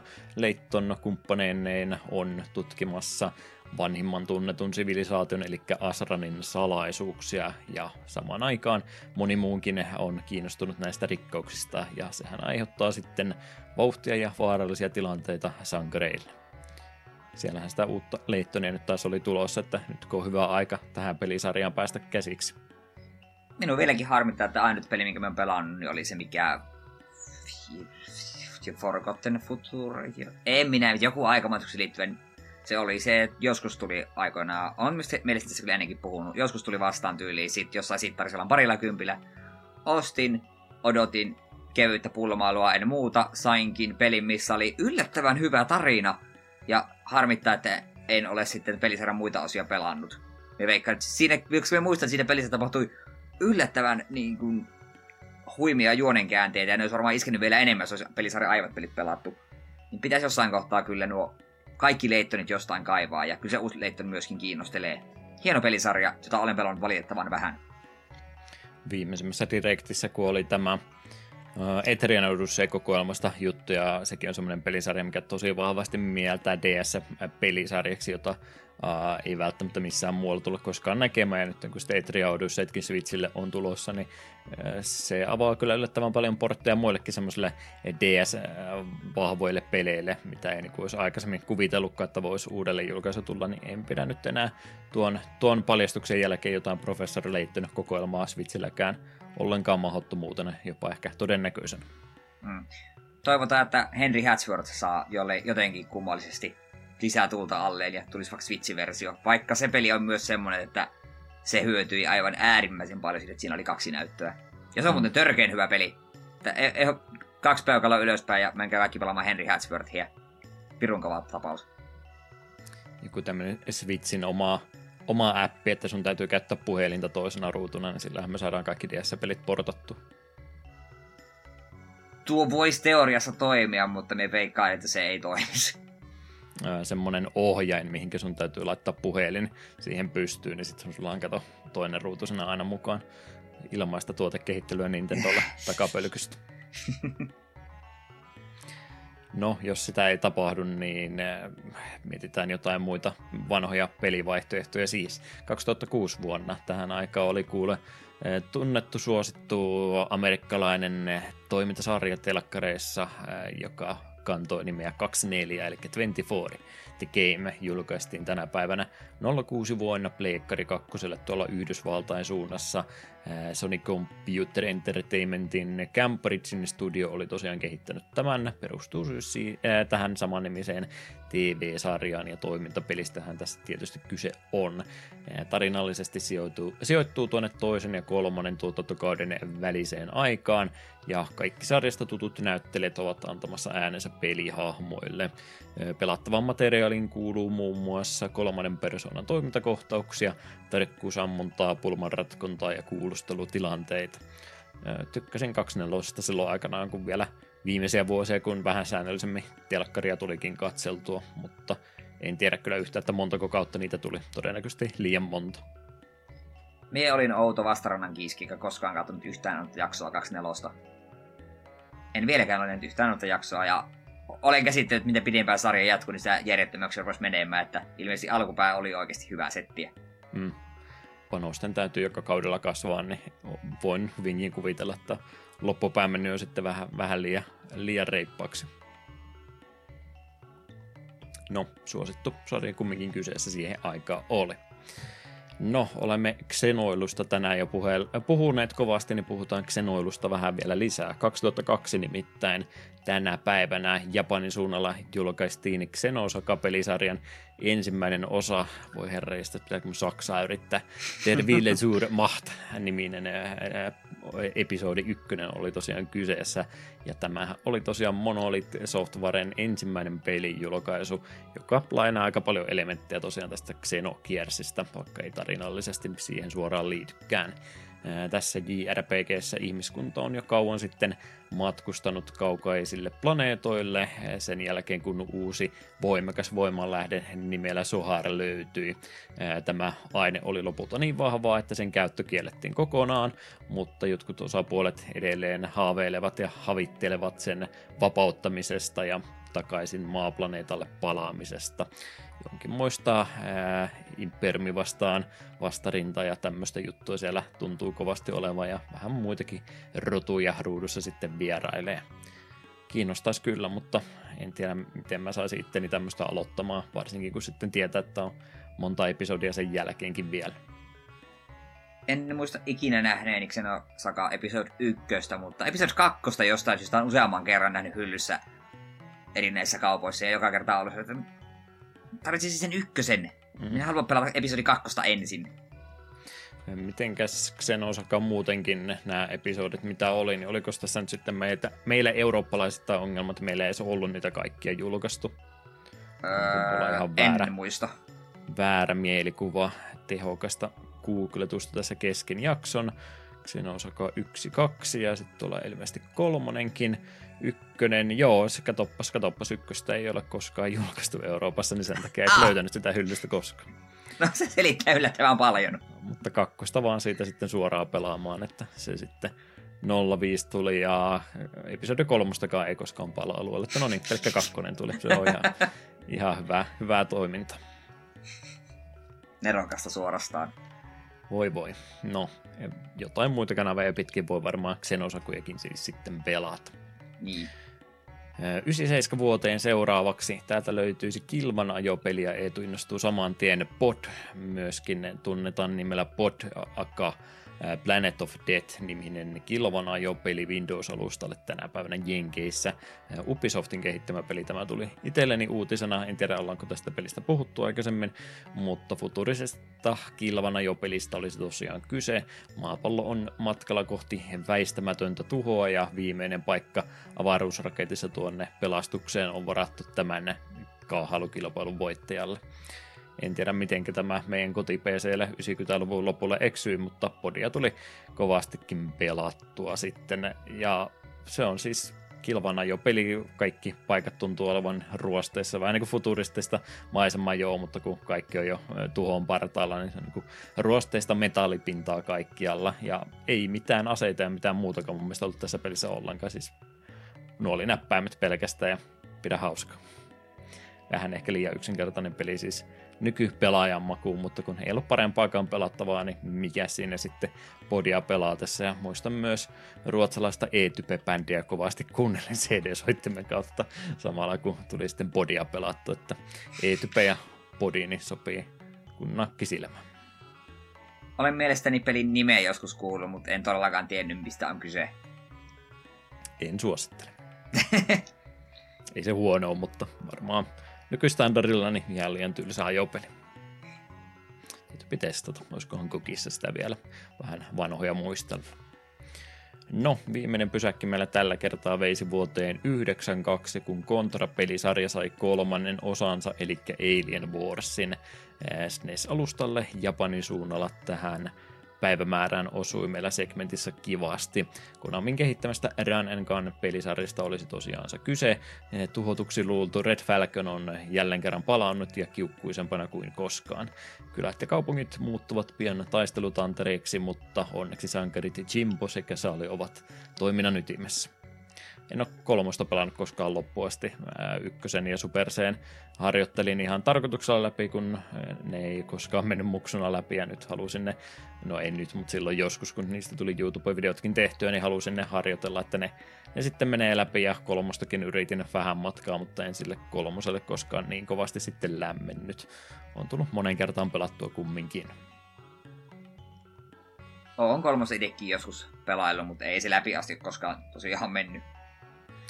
Aina ollut vaikeita pelejä nuo kontrat, kyllä. Mm. Hyvä, se riittää meidän matkustuksesta tällä kertaa kohti retrompaa uutisointia. Ehkä minun standardit sille, mikä ylittää uutiskynnyksen, on pudonnut roimasti sitten viime jaksoon, koska täällähän on kaikenmoista pikkusäläämistä voisi nopsat maininnat heittää. Joo, ensimmäisenä täällä oli se, että vuonna vuoden yhdeksänkymmentäkolme S N E S-peli Supernator on saamassa uudelleen julkaisun Switchille ainakin Japanissa maaliskuussa. Assault Switch Valken nimellä kotimaassaan tunnettu Mekha-toimintapeli oli alun perin N C S-nimisen studion kehittämä ja se kuului osaksi Assault Switch-nimistä pelisarjaa, jonka viimeisin osa nähtiin P S neljällä vuonna kaksituhattaviisitoista. Tämän osan uudelleen julkaista vastuussa on M kaksi, joka on tuonut tähän versioon lisäsisältöä, taidegalleriaa ja pelimusiikkisoittimen. En voi väittää, että olisi ainakaan kauhean tuttu peli. Onko, ei nyt mennä sen noin aloittaa, että olisiko tämä ollut Switchin online-palvelusta aika, aika hölmöä, jos on, jos sitten siitä tämmöinen eri, eri julkaisukin vielä tulee. Mm, totta. Mutta mut hyvä, hyvä nähdä kumminkin, että M kaksi on tämmöinen optio aina olemassa, että he voi sitten, kun hyviä tekijöitä, niin voi sitten tämmöisiä uudelleenjulkaisuja tehdä rahaa vastaan erikseen, että me ei tarvi, tarvi aina välttämättä odottaa, että tuleeko se siihen tilauspalveluun pelattavaksi, että siellä on siis mahdollista, että tämmöisiäkin pelejä joukkoon tulisi, vaikka kiinnostus tämmöistä peliä kohtaan on varmasti aika matala, mutta kaikesta huolimatta niin hyvä, että tälläkin tavalla niitä saadaan sitten julkaistua. Mm. Sitten Applen tuottaman Tetris-elokuvan ensimmäinen traileri julkaistiin. Elokuvan tarina kertoo, kuinka Hank Rogers onnistui saamaan julkaisuoikeudet hittipeliin. Äh, Alex, Alexei Pavlovilta Neuvostoliiton aikaisen Venäjän aikakaudella. Elokuva julkaistaan Apple T V Plus-palvelun kautta ma- maaliskuun viimeisenä päivänä. Ootko trailerin kattonut? Kyllä, minä sen tuosta vilkaisin ja yllättäen enemmän tommonen kiinnostaa tarina pelin kehittämisestä kuin sitten mitä pelilisenssielokuvia, että tulee varmasti joku Mario-leffakin käytyä katsomassa sitten, kun se tulee, mutta periaatteessa tämmöinen niin kuin kiinnostaa kyllä enemmän. Joo, kyllä tuo lähtökohtien takia voisi olla ihan jännä joskus nähdä, mutta ei kyllä nyt en ykkösenä minun katselulistalla kuitenkaan ole. En rupea Apple T V:tä sen takia kyllä hommaamaan, että tämän pääsisi niin näkemään, että toivottavasti joskus myöhemmin saada muitakin kanavia pitkin tuommoinen katseluun. Se, että onko tämä kuinka uskollinen historiallinen, niin vähän epäilen, että ehkä tarpeettomia toimintakohtauksia siis löytyy trailerista, niitä ainakin löytyy. Voi olla vähän, vähän totuutta venytetty sitten tässä näin, mutta ehkä se täytyy tämmöiselle elokuvaprojektille sallita sitten. Niin, sepä. Ilmeisesti jonkin verran Tetris-palikoita myös elokuvassa käytetään, että heillä ei kuulemma kalliiseen C G I:hin ollut varaa, niin ne jonkin verran käyttää erikoisefektinä sitten Tetris-palikoita, mikä on aika mielenkiintoinen taiteellinen valinta, mutta voi jopa toimia. No, Tetris-elokuva, niin mikä siinä? Kaikkihan me ollaan ruvettu Tetris-palikoita joskus näkemään. Näkemään vähän siellä täällä, niin ymmärrän kyllä tämän valinnan. Mm. Sitten vuoden yhdeksänkymmentäyhdeksän suosittu kaupunginrakentelupeli Farao sai uuden version helmikuun viidestoista päivä. The New Era -lisäinimellä julkaisu versio on ranskalaisen Triskel Interactiven kehittämä ja Dotemun julkaisema. Myyntihinta uudelle versiolle on kaksikymmentäkahdeksan pilkku yhdeksänkymmentäyhdeksän. Mikäs siinä on? Faraoista joskus tyyli vähän pelikuvaa nähnyt, mutta en kaiketi ole itse ikinä pelannut. Mm. Joo, mä enkä tuota Faraoja itsessänsä ole koskaan pelannut, mutta näytti vaan niin omituisen tutulta, niin piti lähteä lankaa, punaista lankaa kulkemaan, että mistä, mistä tämä oikein johtuu, niin katsoin, että on tosiaan brittiläinen Impression Games ollut se alkuperäinen kehittäjä tälle pelille, ja sitten katsoin tuota heidän muuta pelivalikoimansa läpi, niin on itse asiassa sitten tuon Caesar-sarjan aikanaan se tehnyt, niin Caesar Caesar kolme oli semmoinen, mitä tuli P C:llä pelattua. Periaatteessa samanlaista rakentelupeliä, mutta Rooma-teemalla verrattuna sitten Faraoihin, missä egyptiläistä kaupunkia lähdetään rakentelemaan, niin siitä se johtui se tuttu fiilinki tuosta, no, että samalta kehittäjältä siis on enemmänkin tämmöistä rakentelua kyllä löytynyt. Aa, aivan. Ja se oma Caesar-rakentelu oli about sitä samaa, mitä siitä tutusta tunnetusta meidän välistä StarCraftin matsista oli, että rakentelu oli kivaa, mutta sitten kun olisi pitänyt sotia, niin sitten ei enää homma toiminut ollenkaan. Omassa rauhassa tuommoisia täytyy harrastaa, ei saa painosta. Siitäkin matsista on aika kauan aikaa ja melkein seitsemän vuotta, kuusi vuotta ainakin, herjestäs. Eikös me kohta vielä tehdä StarCraft kakkosesta? Niin, niin, niin, täytyy harjoitella vähän enemmän sitä varten sitten. Siinä kakkosessa voi ilmeisesti pelata kyllä co-opina muitakin vastaan, mutta et sä varmaan mun puolella haluaa olla, että se on varmaan tappio semmoisessa pelissä. Niin, siihen vaan rakentelet ja minä vaan russaan. Niin, sä voit, täytyy antaa sulle niin kuin kaikista joukoista ää, vapaus käyttää niitä mitenkä haluat, mä vaan rakentelen omaan tahtiin. Kyllä, kyllä. Pikauutisiakin tuolla jonkin verran oli, heitetäänpäs nekin ilmoille. Brittiläinen Bitmap Books on jälleen julkaisemassa näitä heidän pelien kansitaiteisiin liittyviä kirjoja, ja seuraavana listalla tänä vuonna olisi sitten P C Enginen kansitaiteet sivuhuomautuksena myöskin, että Mega Drive-kirjastahan me taidettiin jossain kohtaa puhua, mutta siinä tuli ilmeisesti joltain suunnalta painostusta sitten niin paljon, että hei tuota pääset sitten koskaan julkaisemaankaan, että valitettavasti tämmöistäkin saattaa sitten tapahtua. P C Engine olisi kyllä semmoinen alusta, mihinkä pitäisi tutustua vähän tarkemmin. Mm, totta. Tyyppösen katsoa, onko sitä minikonsoliakaan enää missään saatavilla, niin voisi sen vielä talteen ottaa ennen kuin maailmalta kokonaan ne loppuu kesken. Muuta pikku-uutisointia, niin Valis on jälleen kerran pelisarja, mitä omituisen monta kertaa aina täälläkin osiossa mainittu on. Tämä kakkoskokoelma Phantasm Soldier Collection kaksi olisi nyt eShopin kautta Switchillä ostettavissa. Ja tuosta paketista löytyy Valis nelonen, Sid of Valis sekä Valis the Phantasm Soldier. Ja näitä pelejä on tosiaan P C Enginelle ja Mega Drivelle aikanaan sen julkaistu ja aina se sama vanha vitsi, mutta Valisäksää ei tässä vieläkään siis ole. Jakson aihe Valisäksästä joskus. Pakkohan se on kai tehdä. Pleikkarin logoäänen luonut äh, tekijä on nyt valitettavasti kuollut. Toru Okada oli henkilön nimi, seitsemänkymmentäkolme vuotta oli ikää ja hänet valitettavasti tässä hiljattain menetimme. Kyseessä nyt ei ole siis tämä startup-äänet, mikä pleikkarilla kuuluu, vaan ehkä jossain trailerissa ja muissakin olet sen jump-äänen kuulun, niin se oli hänen käsialansa. Aivan. Sitä tosiaan vieläkin, vieläkin käytetään, ja sitä sillä lailla ajattele, että tämmöisten pieniä muutaman kymmenesosa sekunnin mittaisten ääniefektien takanakin on varmaan pitkä, pitkä kehityskaari ollut, että mitä ääniä me ruvetaan käyttämään. Niin, on siis kyllä bändissä ja muualla soittanut, että onhan muutakin tehnyt kuin vaan tämä yhden pieni ääniefekti. Niin, niin koska no joo, aha, se vaan varsin yksinkertainen ääni, mutta se on, kyllä sen yhdistää pleikkariin, että se on sinällään niin ikoninen. Mm. Ja tunnistit mun imitaatiosta samaan teettämistä. Kyllä, sepä, se kertoo mm. myös sitä äänestä paljon. Hyvä. Ja minun taidoistani tehdä ne ääniefektiä suullani. No. tämmöistä ikävää uutisointia siihen väliin.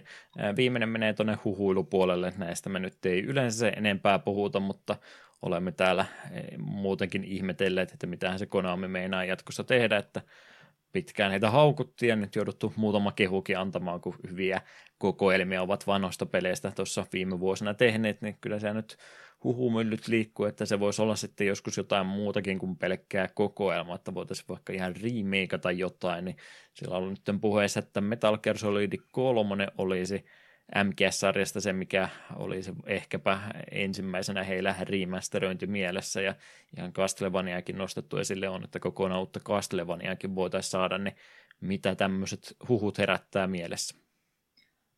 No M G S kolme remake, jos ne tekevät sen hyvin, niin sehän tulee myymään kuin leipä, ei siinä mitään, helvetin hieno peli, ja ansaitsee kyllä remakein. Ja uusi Castlevania, olen varovaisesti kiinnostunut, koska jos se on kunnon, vanhaa kunnon Metroidvaniaa, niin kuin Area of Sorrow ja tällaisten tyylissä, niin ai että, tänne vaan ja heti, mutta sitten jos se on Castlevania kuusikymmentäneljä, niin sitten en ole ihan niin innoissani. Castlevania kuusikymmentäneljä, niin tänne heti. Voisivat jotain uuttakin yrittää, se tarvitse kaksi teitä aina olla, mutta voi olla ehkä turvallisempi sillä linjalla kumminkin jatkaa. Niin, no siis oli, ilmeisesti nämä Lord of Shadows vai mitä onkaan, ykkönen ja kakkonen, ne on kai ihan ok-pelejä, ne sitten kolme D-Castlevaniaiksi. Mm. On sitä eka Lord of Shadowsia joskus käynnistellyt, mutta en kyllä yhtään mitään muista siitä, että mitähän sitä nyt sitten, mitähän sitä nyt sitten oikeasti olisi pitänyt mieltä olla. Mm. Pelaan itselleni aikaa kovastikin ja varmistan, että joko Lord of Shadowsikin on yli kymmenen vuotta vanha, hui, kolmetoista vuotta melkein, kaksituhattakymmenen tullut sekin, että sehän on siis takapölkkymateriaalia myös. Eikö se Steamissa ole? Pitääpä käydä list- laittamassa ostoslistalle näkee, milloin se on alennuksessa. Jipi jee. Mites toi se, että jos lähdetään Metal Gear Solidia nyt remakekaamaan, kun no, äh, herra niiden takana on pois ja muutenkin, niin miksi kolmonen justiinsa? Onko se tar- eikö se tarinallisesti ole eka vanhemmasta on päästä olevaa M G S, että onkohan se nyt sitten se tekosyy, että minkä takia sieltä voisi aloittaa? Se voi hyvinkin olla, että sillä saa... Ja sitten kun se on kuitenkin aika monen kirjoissa se paras, ja ymmärrän mm. kyllä miksi on, se ihan törkein kovaa, ja voin kuvitella tämän viimeisen bossitaistelun niin kuin uusilla grafiikoilla ja viimeisen päälle H D ja kaikkea, niin uh, se voi kyllä näyttää komealta. Ja se kumminkin, jos joku tuo tai no, itse olisin vaikka sitä M G S yksi voinut vielä pitää vielä varmempana myyntihittinä, niin kyllä se kumminkin, jos tuommoinen läpi menee sitten kehityksessä, että lähdetään oikeasti tekemään, niin kyllä se semmoinen one more thing -tason pelipaljastus sitten tulisi olemaan, jos se oikeasti sen tekisi. Hmm. Jos tekevät M G S kolme remakein, niin siinä on parasta toimia tätä erästä bossia vastaan oleva pikkuinen kikka. Täällä on tämä eräs tämmöinen sniper-kaksintaistelu, jonka pystyy kikkailemaan aika hauskalla tavalla. Niin parasta on toimia se, että voit käydä konsolin kelloa vähän pyörittämässä ja vanhus parka heittää veivinsä. Miten olisi M G S neljä Director's Cut-versio, jossa laitetaan vähän lisää välivideoita. Sitä oli leikattu niin paljon. Ohoho, ja. Hyviä ideoita täynnä tämäkin podcast. No, jos ei sitä tapahdu, niin voimme ö, sitä odotellessa pelata fanikäännöksiä peleistä, joita ei ole koskaan aikaisemmin englannin kielellä päästy pelaamaan. No, itse asiassa on päästy ainakin tätä ensimmäistä näistä, mutta kaikesta huolimatta, mitäs pari projektia tässä viime aikoina julkaistu olisi? Joo, no ekana täällä on Famicom Wars, Nintendon ja Intelligent Systemsin kehittämä vuoropohjainen strategiapeli, jossa pelaaja valitsee pelattavakseen joko Red Star Armin tai Blue Moon Armin joukot. Pelistä löytyy seitsemäntoista uniikkia karttaa ja pelaamaan päästään joko tietokoneita tai ihmispelaajaa vastaan. Kääntäjinä Pennywise, Grabhikus, Rysui, Snowy Arja ja Lasermat neljä. Ja jos joku ku- kuunteli, että tuo Blue Moon Armi kuulostaa aika tutulta ja Red Star Armikin aika tutulta, meille se on paremminkin Orange Star. Tämähän on siis Advance Wars-pelisarjan ihan ensimmäinen osa, ja me ei väittäisi, että me tullaan jossain kohtaa tämä ottamaan käsittelyyn, koska Advance Wars on kyllä semmoinen pelisarja, mistä haluaisin joskus jonkin sortin jakson tehdä, ja en ole näitä alkuperäisiä Famicom Warsia ikinä pelannut. Mm. Ja me veikkaan, että koska nyt se Reboot-kämppi on tulossa, niin tuskin on Switch Online G B A-peleihin tulossa Advance Wars yksi tai kaksi, joka on valitettavaa, koska tietenkin kakkonen on ihan törkeän kova peli. Ei ole huono idea kyllä ollenkaansa. Tästäkin on kyllä siis vain käännösprojekteja aikaisemmin ollut, mutta tämä nyt on ilmeisesti kokonaan, kokonaan uusiksi, uusiksi käännetty. Ja no aikaisemmat käännökset on ollut enemmän sitä, että saatiin peli alkulokolla muutettua N E S Warsiksi, että se on nyt täysin fanikäännetty peli sen jälkeen. Niin mm. ihan, niin tämä nyt on ihan semmoinen kokonaan uusi, uusi veto ja monta tuttua kääntäjä tuossa mukana ollut tekemässä, niin todennäköisesti myös laadukkaampi sellainen. Sitten uh, Zill All Infinite, Koen kehittämä ja julkaisema roolipeli vuodelta kaksituhattaviisi, joka on remake vuoden yhdeksänkymmentäyhdeksän P S yksi-pelistä. Pelaaja pääsee luomaan oman hahmonsa ja valinnat pelin varrella muokkaat pelin tarinan kulkua. Pelin kaikki versiot jäivät ainoastaan japanilaiselle pelaajakunnalle ja harvat länsimaalaiset peliä testanneet arrostelijat ylittäisivät pelin huonona Final Fantasy-kopiona. Kääntäjinä Saito ja Magic. Eipä sano pelin nimi yhtään mitään. Ei varmaan hirveästi yllätä. Eipä ole koskaan taidettu mitään käännöstä väännöstä tästä lokalisoidetta. P S yksi eka ja P S kaksi tullut päivitys ja sitten P S P-versio P S kaksi-pelistä ja kaikki on tainnut olla japanilaista herkkua. Mm. Joo, tuo vähän sellainen, että no en nyt voi sanoa, kun en ole itse peliä pelannut, mutta nämä nyt sitten, jotka oli tuota peliä aikanaan sälytäneet, niin vähän jäi semmoinen fiilis vaan noista heidän arvioista, että olen pelannut Final Fantasyä ja tämä peli on sama genre kuin Final Fantasy, niin tämä on sen takia Final Fantasy-kopio ja sen takia huono. Ja jos tässä jotain ei tehdä samalta kuin Final Fantasyssä, niin se on myös automaattisesti huonoa pelisuunnittelua, kun mä en ymmärrä tästä mitään. Vähän semmoisia fiiliksiä jäi noista kommenteista, mitä vanhoja kävin lukemassa, mutta ei ilmeisesti peli kuitenkaan oikeastikaan mikään merkkiteos ole koskaan ollut. Aivan. Kyllä, kyllä. Semmoista materiaalia meillä tähän kohtaan. Pieni levähdystauko, jaksetaan jatkaa polulla eteenpäin ja sitten olisi jakson pääaiheesta tarkoitus jutella.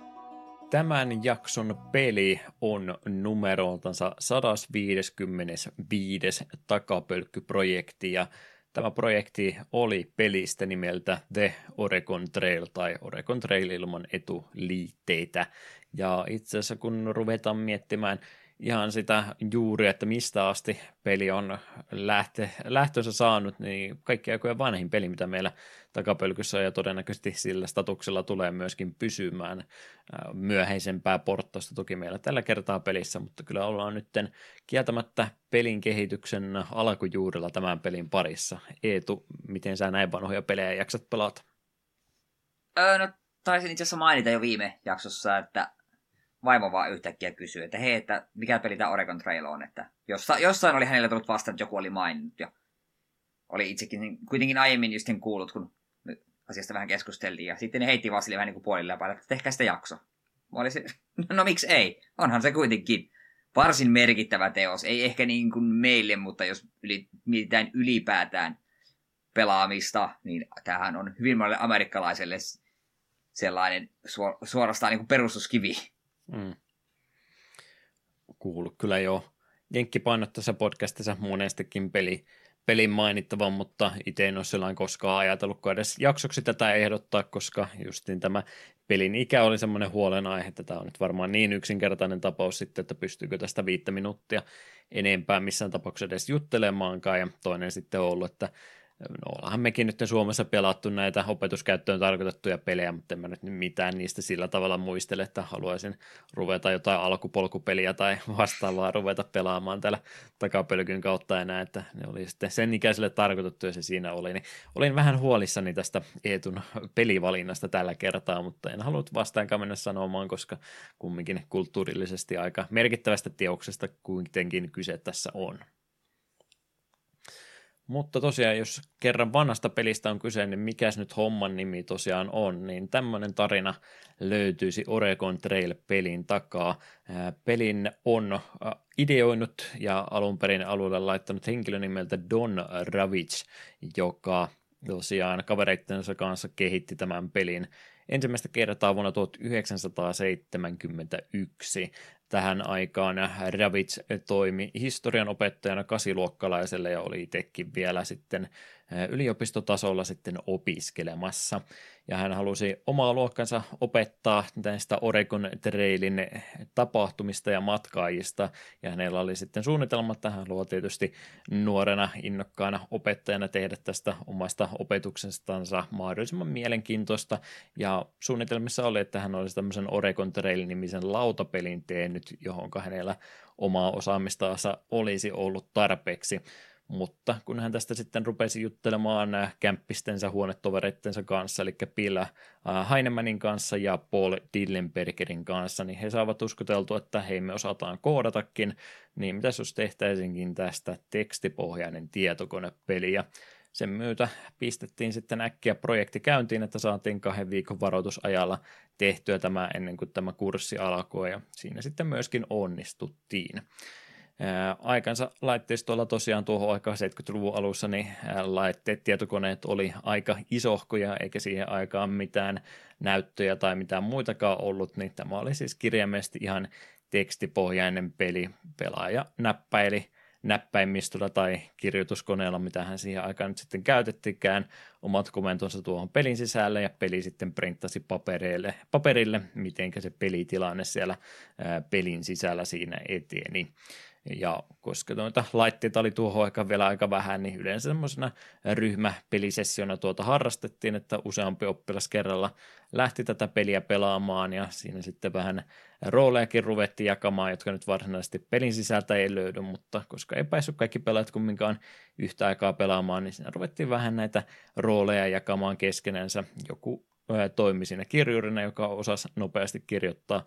Siitä oli esimerkiksi pelin metsästyskohdissa hyötyä, koska siinä piti bang-sana kirjoittaa mahdollisimman nopeasti, että osui kohteeseensa, niin siinä pieni hutilyönti tarkoitti sitä, että sinä päivänä ei saatu ruokaa ollenkaan. Niin nopea tarkka kirjoittaja piti olla, joku luki karttaa vieressä, että mihinkä suuntaan pitäisi mennä, ja joku vähän laskeskeli ruutupaperille sitten, että kuinka paljon meillä on varaa mitäkin asioita ostaa. Niin tämmöistä yhteisöpelaamistahan siinä päästiin sitten jo seitsemänkymmentäluvulla alkupuolella harrastamaan.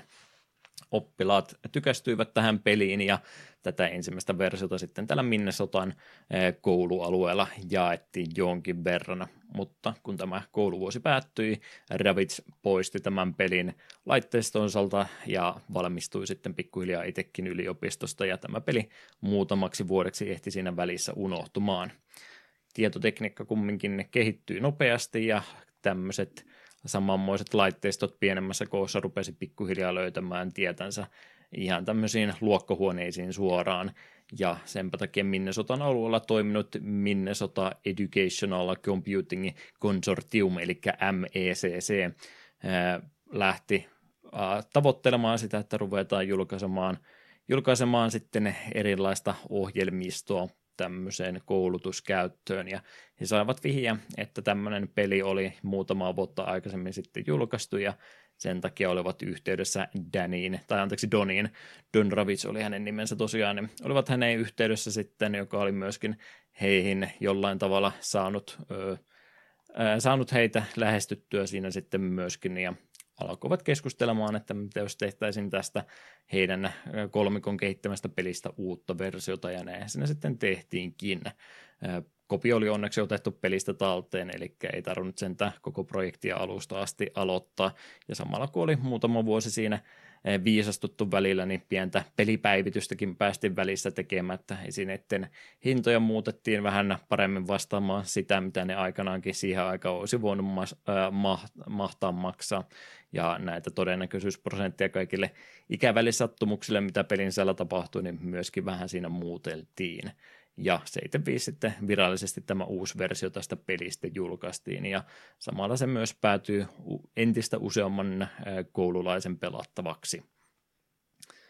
seitsemänkymmentäluvun lopulla M E C C teki sitten yhteistyösopimuksen Applen kanssa, ja siinä osti samalla puolisen tuhatta kappaletta uusia Apple kaksi koti-PCitä koulutuskäyttöön, joka siinä samalla sitten soi, loi myöskin jalansijaa Applelle täällä amerikkalaisessa kouluyhteisössä.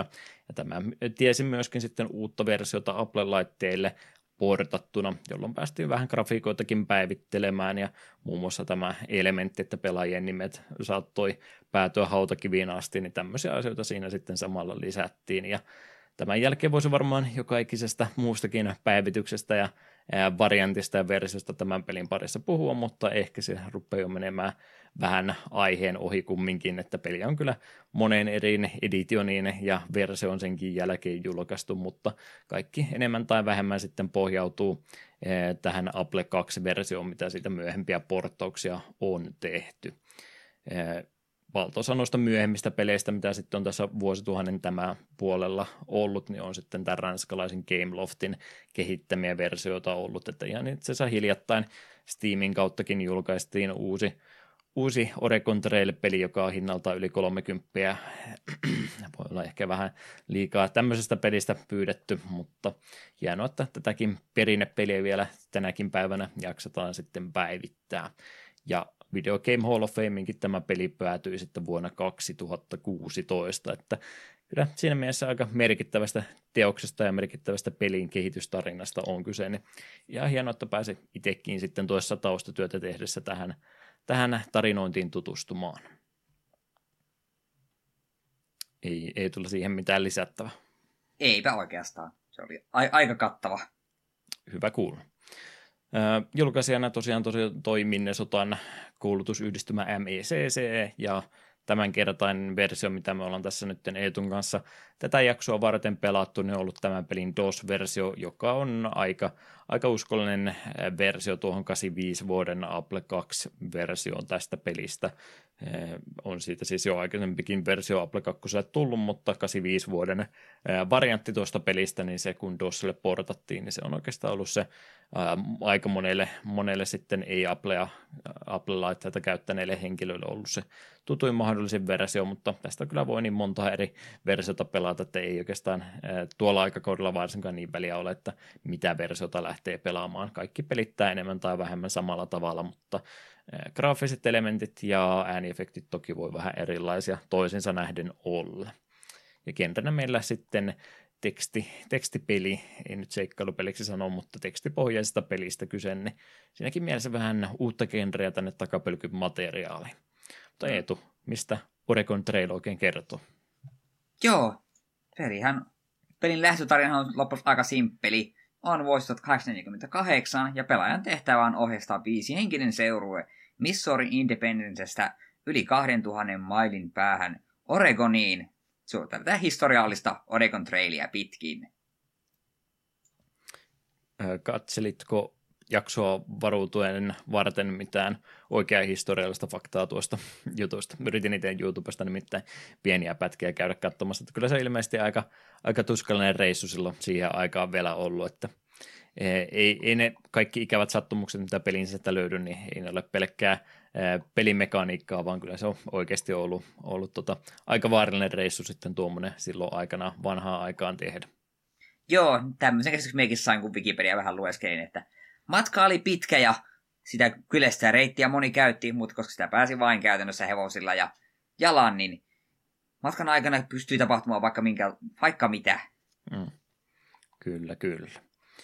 Äh, todellisiin ja historiallisiin tapahtumiin siis äh, siinä mielessä pohjautuu, mutta ei nyt ole mitään tarinan kaarta varsinaisesti muuta kuin se oman reissun tarina, mitä tässä sitten äh, saadaan, saadaan sitten kyllä äh, koettua matkan varrella. Pelillä sisällä, sisältää jonkin verran semmoisia tiettyjä paikkoja, missä voi kyläläisten tai muiden kanssa jutella, ja sieltä saattaa vähän siitä paikasta, missä olet tällä hetkellä levähtämässä, saada jotain pientä lisätietoa, lisämaustetta siihen pelimaailmaan, mutta eipä sen enempää tässä pelissä tarvitse kumminkaan tekstiä lukea, että enimmäkseen tämmöinen yksinkertainen simulaattori, Oregon Trail karavaanisimulaattori, olisiko tämmöisestä ehkäpä kyse. Mutta mitä tämä nyt sitten käytännössä oikein tarkoittaa, jos et ole kuuntelijakunnasta tätä koskaan pelanneet, niin minkämoisesta pelistä oikeastaan olisi kyse, niin hommahan alkaa oikeastaan sillä, että ollaan siihen reissulle lähtemässä, ja nyt sitä pitäisi meidän taustatarinaa vähän miettiä, että minkälainen, kuinka rikas henkilö me oikein ollaan, ja meidän pitäisi sitten valkata pelien alussa vaikeustaso sen mukaan, että mikä on tämä meidän karavaanin ohjastajan ammatti ja sen mukaan saada starttirahaa käyttöömme. Meillä on vaihtoehtona joku pankkiiri, jolla on tuhatkuusisataa dollaria käytettävissä. Onko Carpenterille jotain fiksua tota, tota, suomenkielistä vastinetta? Onko se tehnyt mitään muuta kuin mattoja vaan? Eikös Carpenter on nimenomaan tämmöinen niin kuin, vähän niin kuin puuseppä tai joku tämmöinen, koska eikös, no, on, juu, juu. Va, van, eikös One Pieceissä esimerkiksi Frankie ole porukan Carpenter? Carpenter, miksi mulle tulee karpet aina mieleen, mulla on ihan väärät, väärät, tota, väärät tota asiat mieleen, puuseppä, kirvesmies, tim, timperinikkari, timpermanni, no niin, sieltähän niitä tulee, että englantiakin tässä opet, opetellaan samalla, joo, pankkiiri, tuhatkuusisataa, puuseppä nyt ihan ne rikas puolet siitä kahdeksansataa dollaria käytettävissä, tai sitten ihan maanviljelijä neljäsataa dollarilla pitäisi lähteä liikenteeseen, eli ihan suoranaisesti siihen riippuvainen, minkämoiset resurssit sulla pelin alussa on, niin sen mukaan pääsee tuon vaikeusasteenkin valkkaamaan. Se on varmaan, kun peliä lähtee kokeilemaan, niin eikö se pankkiria kannata lähteä testaamaan, että saa parhaimmat mahdollisuudet tuon pelin läpäisyyn tällä ihan aloitusvalinnalla tehty. Joo, mutta en tiedä, mainitsitko, mainitsitko vaan menikö multa vaan ohi, että tietysti, että mitä vaikeammalla hahmolla pelaa, niin sitä paremmat loppupisteet saa potentiaalisesti saa. Eli farmerihan saa kolminkertaiset pisteet ja Carpenteri saa tuplapisteet. Pankkiiri tyytyy yksinkertaisiin pisteisiin, eli peli on helpompaa, mutta Hall of Fameen on turha kuvitella pääsensä pankkiirilla. Mm. Kyllä sitä tosiaan highscore tavoittelu on ollut Dayvanista asti tärkeä elementti, ja varsinkin sitten monet ihmiset samaan koneen ympärillä olivat pelaamassa, niin ei sillä väliä, että ei vielä internettiä siihen aikaan ollut, mutta kun moni pelaaja samaa peliä samalla laitteella pelaamassa, niin siinä sitten on ollut varmasti kiva vertailla, että kuka tästä reissusta kaikkien parhaiten onnistuu, ja varsinkin kun vähän kokemusta pelin parissa tulee, niin sitten voi lähteä näitä kertoimia nostamaan sillä, että otetaan tuo starttiraha vähän matalammaksi ja koitetaan silti peliä läpäistä. Mm. Carpenterilla onnistuin tosiaan peli läpi vetäisemään, että se vielä, vielä onnistui, maanviljelijän vielä olisi semmoinen haaste, että pitäisikö sillä vielä jossain kohtaa yrittää, mutta kyllähän toi on aika paljon rasitetta pistää, kun ei pääse jo heti lähtöruudussa niin kaikkia mieleistä ostamaan, että kyllä se vaikeustaso kieltä, mutta ihan pelkkä rahamäärä vaihtelukin jo tuossa aiheuttaa. Joo, miehellä hei farmerilla, koska heti ensimmäisellä yrittämällä, kun siinä luki, että hei, että saa paremmat pisteet, niin aina kokeillaan. Minä kuvittelin, että se ei niin paljon sitten vaikuttaisikaan. Ja sitten vähän ensimmäisellä kauppias, kun kertoi, että mitäs kaikki kannattaisi olla mukana, rupesin katsomaan hintoja ja rupesin katsoa paljon mulla on rahaa ja näin ongelman. Ja ensimmäinen yritys pä- päättyi, päättyi velko nopeasti, mikä ei loppujen lopuksi johtunut edes mun rahan käytöstä, vaan ihan muista syistä, mutta palataan siihen myöhemmin.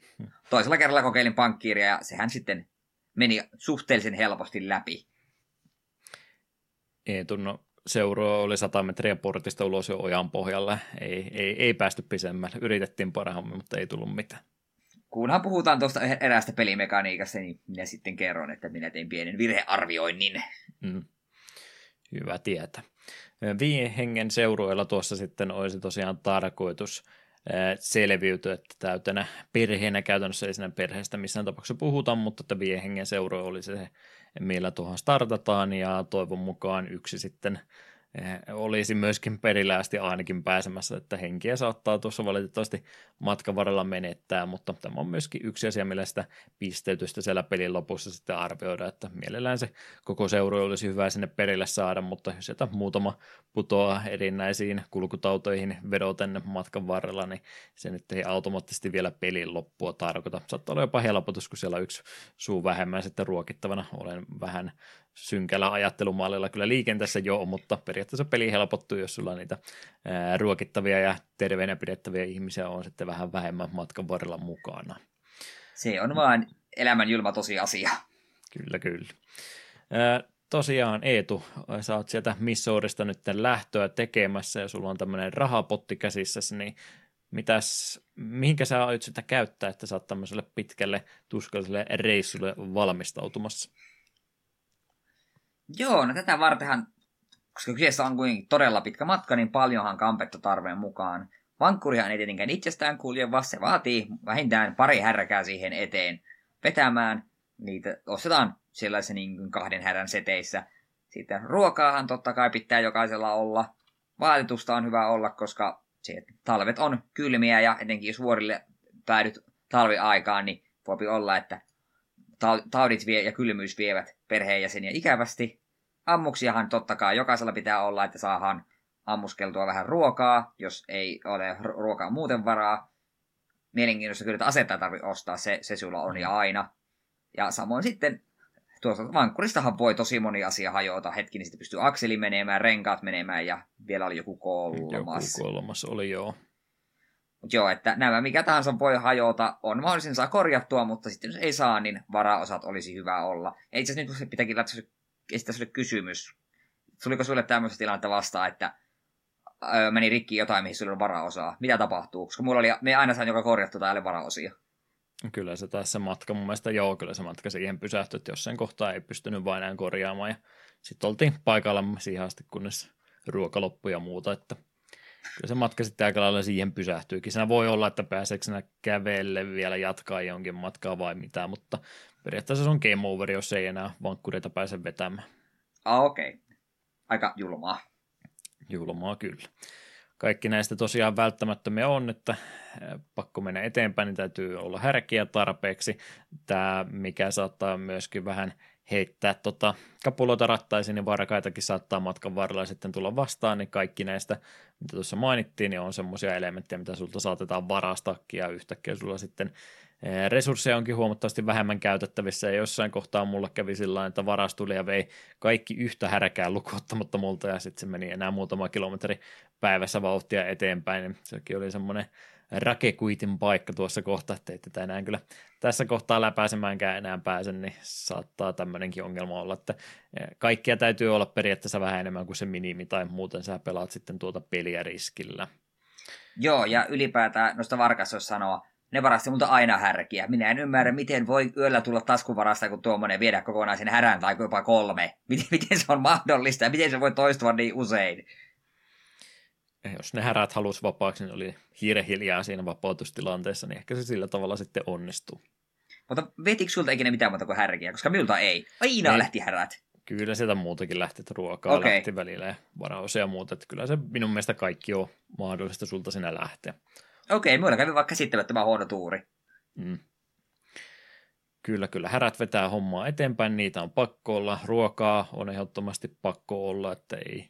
Ei tyhjällä vatsalla myöskään jakseta marssia eteenpäin ja vaatetus tosiaan sitten vuoden aikoihin ja tiettyihin paikkakohtiinkin riippuen, kun mennään vähän pohjoisemmaksi, niin näitä vaatteita saattaa jo aikaisemminkin vuodesta sitten tarvita, kun vähän joudutaan vuoristoa ylittämään ja ammukset sitten olisi tuolla, tuolla myöskin kohta tarpeellisia, että sillä saadaan sitä ruokaa metsästettyä lisää. ja, ja varaosat oli jo se, mitä Eetu sanoi, että niitäkin sitten tarvittaessa täytyy olla. Kaikki nämä elementit on myös semmoisia asioita, että näistä pääsee vaihtokauppaakin tekemään muiden kanssa, että joskus tulee, itse asiassa joka paikassa on mahdollista numeronäppäinten avulla, miten tässä peliä käyttöliittymä ohjataan oikeastaan numerokomentojen kautta, niin siellä on yleensä mahdollisuus myöskin vaihtokauppaa sitten tehdä tietokonehahmon kanssa, niin käytitkö sitä kuinka paljon hyödyksesi? Öö, kyllä minä sen aina kun oli pysähdyspaikka, niin tsekkasin, että olisiko täällä jotain vaihtaa, mutta aika harvoin tuli semmoista tilannetta, että minulla tarjottiin jotain, mitä minä haluaisin tarvitsin. Et yleensä se oli pikemminkin silleensä päin, että ai sinä haluaisit minun ainoat niin kuin varaosat. No emme niitä antamassa, niin annetaanpa olla. Mm. Mutta kyllä me kuitenkin tsekkasin joka kerta, että jos olisi saattanut käymään tuuri, mutta ei, ei vaan käynyt tämmöistä tilannetta. Mutta hyvä, että se on olemassa. Voi olla, että joskus tuommoinen on ihan suorastaan reissun pelastava enkeli. Tällainen pelin kehitysmielessä kautta pelibalanssin mielessä ajattelisin, että tuossa vaihtokaupan kanssa, jos joku, joku haluaa vaihtokauppaa tehdä sun kanssa, että sä niin kuin itse jäisit siinä vaihtokaupassa potentiaalisesti voit olla, niin sitä mä en ainakaan koskaan huomannut tässä, että se oli melkein yhden suhde yhteen vaihtokauppoja siinä, että oikeastaan ainut tilanne, kun sitä olisi harkinnut, se, että jos on jo joutunut vaikka renkaa vaihtaa jo kaksi kertaa ja mulla ei enää yhtään rengasta, mutta mulla on jotain toista osaa jemmassa, niin siinä kohtaa se oli yleensä kannattavaa, mutta ei yleensä se, että X määrä ruokaa parin panokseen, niin ei se yleensä ollut semmoinen, että en ainakaan itse ollut sillä tavalla pelitilannetta saattanut, että olisin Olisi tarvinnut mitään tuommoista vaihtokauppaa edes pelin aikana käydä. Mm. Sitten ymmärtäisin tuon paremmin, jos olisi justiin sitä, että sä jäisit sitten fiksulla vaihtokaupalla voitolle jatkuvasti. Ja voi olla, että sitä oli mahdollista tehdä, mutta itse en ainakaan huomannut, että se olisi niin kannattavaa ollut, että kannattaisi tuohon vaihtokauppaan se enempää panostaa. Kyllä, kyllä. Mitenkä tota reissun päälle kun lähdet, niin jäikö sulla yleensä kuinka paljon ihan käteistä rahaa jemmaa vai tuhlasitko kaiken saman tien, kun aloitusruudusta lähdettiin liikenteeseen? Kyllä minä aika tehokkaasti rahaa käytin, mutta pyrin siihen, että olisi semmoinen niin kuin hätävara. Ja silloin tosiaan, kun pankkirilla pelasi ja meni läpi asti, niin silloin minä ostin tavaraa aika yllin kyllin ja sitä varastoon silti jäi, mutta tosiaan sitten muilla, muilla pelaata sitä pitää vähän jopa niin oikeasti miettiä, että ei kannata liiallisuuksin pistää. Et jos etin pelin alussa työntästä ostetaan koko rahalla niin paljon härkeä ja ruokaa kuin me tarvii, niin siitä se kostautuu siinä vaiheessa, kun sä tarvitset varaosia. Mm. Mutta kyllä sitä rahaa kannattaa myös käyttää, koska ei sitä myöskään auta sen raha-arkun päällä istua, jos sun tyypit on nälässä. Kyllä, kyllä. Että enimmät yleensä kannattaa alussa heittää, mutta hyvä se on sitten, kun seuraava maamerkki tai muu tämmöinen piste tulee, niin olisi sitten se pikkusen liikkuvaa rahaakin olla, jos tarvii oikeasti rahaa vastaan jotain ostaa ja vaihtokaupalla sitä ei vaan millään onnistu saamaan, niin kyllä pikkusen kannattaa sukua varsinkin pitää. Kyllä, kyllä. Mites sitten tuo, muutenhan mitenkä peli etenee, niin peli on sellainen päiväpohjaisesti tehty, että päivät menevät eteenpäin, että päivät on niin sitä aikaresurssia, missä tätä yritetään pelillä päästä mielellään ennen talven tuloa olisi tarkoitus tuonne länsirannikolle asti päästä. Itse liikkuminen nyt ei meiltä mitään varsinaisesti vaadi, että se menee muutamaa risteävää reittiä lukuottamatta, niin ennalta määrätyllä vauhdilla eteenpäin, mutta se, mihin me pystytään pikkasen vaikuttaa, on siihen, että mikä meidän vauhdin jaottelu ja sitten myöskin ruokamäärän jaottelu on, niin lähdetkö näitä säätelemään ollenkaan vai mentiinkö sillä vahvalla ja suht täysin lautasin ja täysin vatsoin taktiikalla eteenpäin? Öö, me suhteutin sen silleen, että vähän niin kuin tilanteen mukaan, jos näytti sille, että okei, ruoka alkaa loppua ja seuraavaan kylään on vielä matkaa, niin sitten nostin, laitoin härkiä vähän niin kuin nopeammalle tahille ja ruo- ruoan sitten kulutusta vähensin, että, sit, että vähän aikaa mentiin sellaisella niin kuin säästöliekillä, mutta mahdollisimman nopeasti. Ja samoin sitten taas toisinpäin, että jos hirveän moni oli sairastunut ja ylipä, yleisesti ottaen seurueen tuo, tuo öö, terveys oli huono, niin sitten totta kai vauhtia vähän hittaammaksi, että eivät, ei rasi, eivät rasitu ainakaan matkustamisesta ja ruoka, ruokaa sitten hilasin, tai ruoan käyttäjästi hilasin vähän ylöspäin. Olisin toivonut, että sä olisi pystynyt, ehkä vähän liikaa vaan näin vanhalta pelin, mutta olisin toivonut, että olisi voinut vähän silleen niin kuin hahmokohtaisesti valita silleen, että okei, tällä, tyyp, tällä tyypillä on ripulit ja pu, jalka on rikki ja kaikkea, niin voisiko tää saada vähän enemmän ruokaa kuin muut, mutta ei se on silleen, kaik, kristillinen tasajako, kaikki syö täsmälleen saman määrän. Mm. Joo, ei ruveta niin mikromanagerointia tuossa sentään harrastamaan. Joo, mä itse vedin sillä ihan vakioasetuksella tuon läpimenneen yrityksen, että toisella kertaa, tai siis aikaisemmalla kerralla mä olin yrittänyt vaihella sitä enemmänkin, mutta en nyt sillä suoranaisesti mitään siinä huomannut, huomannut ollenkaansa. Mulla oli aika passiivinen toi läpäisykierros, minkä tuossa menin läpi, että ihan sillä hitaammalla, eli vakaalla vauhdilla mentiin, mentiin eteenpäin, ja vaikka mä suhta aikaisin vuotta lähdin liikenteeseen, niin silti meni joulukuuhun asti ennen kuin olin perillä, että mä melkein aina kun tuli näitä stoppeja, missä pystyi sitten vaihtokauppoja muutakin harrastamaan, niin mä yleensä pidin sen verran taukoa, että kaikki oli taas hyvissä, hyvissä terveys, terveysvoimissa ja muuten tota hyvillä mielin, niin niin kauan ootin, niin se on ehkä vähän liian hidas tahti, että kun tosiaan huhtikuussa lähti liikenteeseen, joulukuussa oli vasta perillä, niin ilmeisesti minun matkani oli kyllä aika tota semmoinen rento näin vauhdillisesti, että ei pitäisi kyllä noin kauan mennä. Se on jo yksi vai- tai tota valinta, mikä täytyy tehdä, että milloinka lähtee matkaan liikenteeseen, niin koititko sen kanssa kikkailla ollenkaan, että huomasitko mitään optimaalista lähtökuukautta? Se oli siinä tyyliin huhti-toukokuun vaihteessa, niin kuin mietitään aika hyväksi, että sitten joo, kyllä se joulu sieltä jollosti päälle, mutta ei liian aikaisin, mutta ei niin kuin, niin kuin se olisi niin, että jos lähti liian aikaisin, niin sitten ei ollut vielä här, härille ruokaa tarpeeksi, niin kuin ei ollut vielä tarpeeksi vehreyttä, mutta jos lähti liian myöhään, niin sen talvi tulee liian nopeasti päälle, niin siinä huhti-toukokuun mie totesin, että tämä on aika hyvä aloitusaika. Et silloin okay. Kun meni läpi, niin niitä, niillä tienoilla olemme aina lähin. Tuossakin niin on se selkeitä semmoisia vääriä vastauksia, että ei kannata liian aikaisin eikä liian myöhään lähteä, että siinä ne äärilaidat on auttamatta vääriä vaihtoehtoja. En tiedä, pystyisikö pelillä pääsemään niissä ää, näillä vaihtoehdoilla siltikin, mutta vähän semmoinen aloittelijan-ansa siinä on, lähtee, lähteekö liian aikaisin tai liian myöhään liikenteeseen, niin kyllä se tosiaan siinä kevään kynnyksellä niin kannattaa vasta liikenteeseen lähteä. Mutta ei tosiaan myöskään liian myöhään, ettei tosiaan sitten kylmät tulee ja vie koko seuruetta. Jep. Ja myöskin närkeä, koska sitten lumea alta on vähän hankalampi sitä ravintoa päästä saamaan. Mm. Kyllä, kyllä. Joo, se mistä peli varmaan parhaiten tunnetaan, niin on kaikenmoisesta ikävistä sattumuksista ja muista tota nopan heittotilanteesta, missä ehkä se alkuperäinen lautapelivisio varmaan parhaiten esille tulee, että tosiaan homma nyt ei ole sitä tasaista puurtamista, että kaikki menee aina sama kilometrimäärä, mailimäärä joka päivä eteenpäin, vaan jotain kapulaa sieltä rattaisiin aina saattaa matkan varrella tulla. Sairas tapauksia voi tulla, kädet, jalat murtuu, paukkuu hajalle, polku saattaa kadota moneksi päivää kerrallaan, joudutaan vähän paikallaan olemaan, varikaita saattaa tulla kohdalle, huonoa säätä, huonoa vettä, kaikkia tämmöistä kivaa hauskaa voi tulla, niin kuinka paljon tämmöinen R N G-elementti niin pelaamista sitten ärsyttää, vai onko tämä se pelin oikea suola? Onhan se totta kai niin kuin osa tätä peliä, ja sitä useamman kerran heitti kädet ilman, että mitä ihmettä täällä tapahtuu, että miten tämä kaikki voi tulla nyt putkeen. Mutta jos tämmöisiä ei olisi, niin olisihan tämä paljon huomattavasti niin kuin aneemisempi ja yksitoikkoisempi peli. Ja vaikka sekin, että kun on tosi paljon eri asioita, mitä, mihin sun hahmos voivat sairastua. Niin, ja loppujen lopuksi eihän ne vaikuta sinällään muuten, kun sitten okei, okay, terveydentila huononee ja on todennäköisempää, että se kuolee johonkin. Mm. Niin, että ne ei, niin kuin, sille, ei ole eroa, että onko sillä käsipaketissa vai onko sillä tosiaan ripuli, että se on samalla tavalla sen terveydentila on huono. Sellaista niissä eroa ei ollut. Mutta se oli musta ihan hauskaa nähdä, että niitä oli aika pa- iso litaa niitä eri sairauksia, mitä sulle pystyi tulemaan. Ja itse ainakin, ainakin huomasin sen, että herkästi joillakin pelikerroilla se oli ne tyylin kaksi perheenjäsentä, ketkä veti kaikki taudit puoleensa, mikä oli koomista.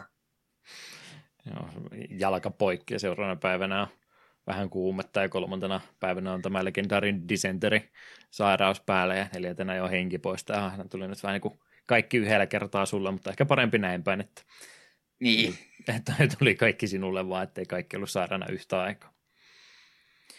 Joo, kaikenmoistahan tuossa matkan varrella voi sattua ja siihen ei siis mitenkään pelillisesti pysty varautumaan ja ää, oikein pelillisesti pystyy hirveästi vaikuttamaankaan, että se voi sen vauhdin pudottaa ja maksimiruuat laittaa, mikä niin kuin vähän, vähän ehkäisee sitä, että se henki ei niin herkästi lähde pois sitten, mutta eipä näitäkään pysty täysin suojautumaan, että siihen vaan täytyy hyväksyä, että tämä oli nyt tämmöinen pelikerta sitten tässä näin. Kaikki, kaikki tota, hallinta ei ole tässä pelaajalla, että tätä nyt ei optimaalisesti ikinä pysty pelaamaan, mutta se tekee myöskin sen, että jokainen pelikerta on sitten pikkasen erilaisempi kuin edellinen, niin se on varmaan ollut se, minkä takia se peli on siellä koulussa silloin aikanaankin koukuttanut, että kaikenmoisia strategioita ja ideoita on varmasti pystynyt kokeilemaan, mutta siitä huolimatta niin peli siihen aikaan vielä täytynyt noin rivimäärä tai koodirivimäärä tai olla aika pieni, niin tämmöinen tapa on ollut varmasti se ainut tapa toteuttaa, että saa siihen peliin vähän sitä varianssiakin sitten sisällä. Mm, totta.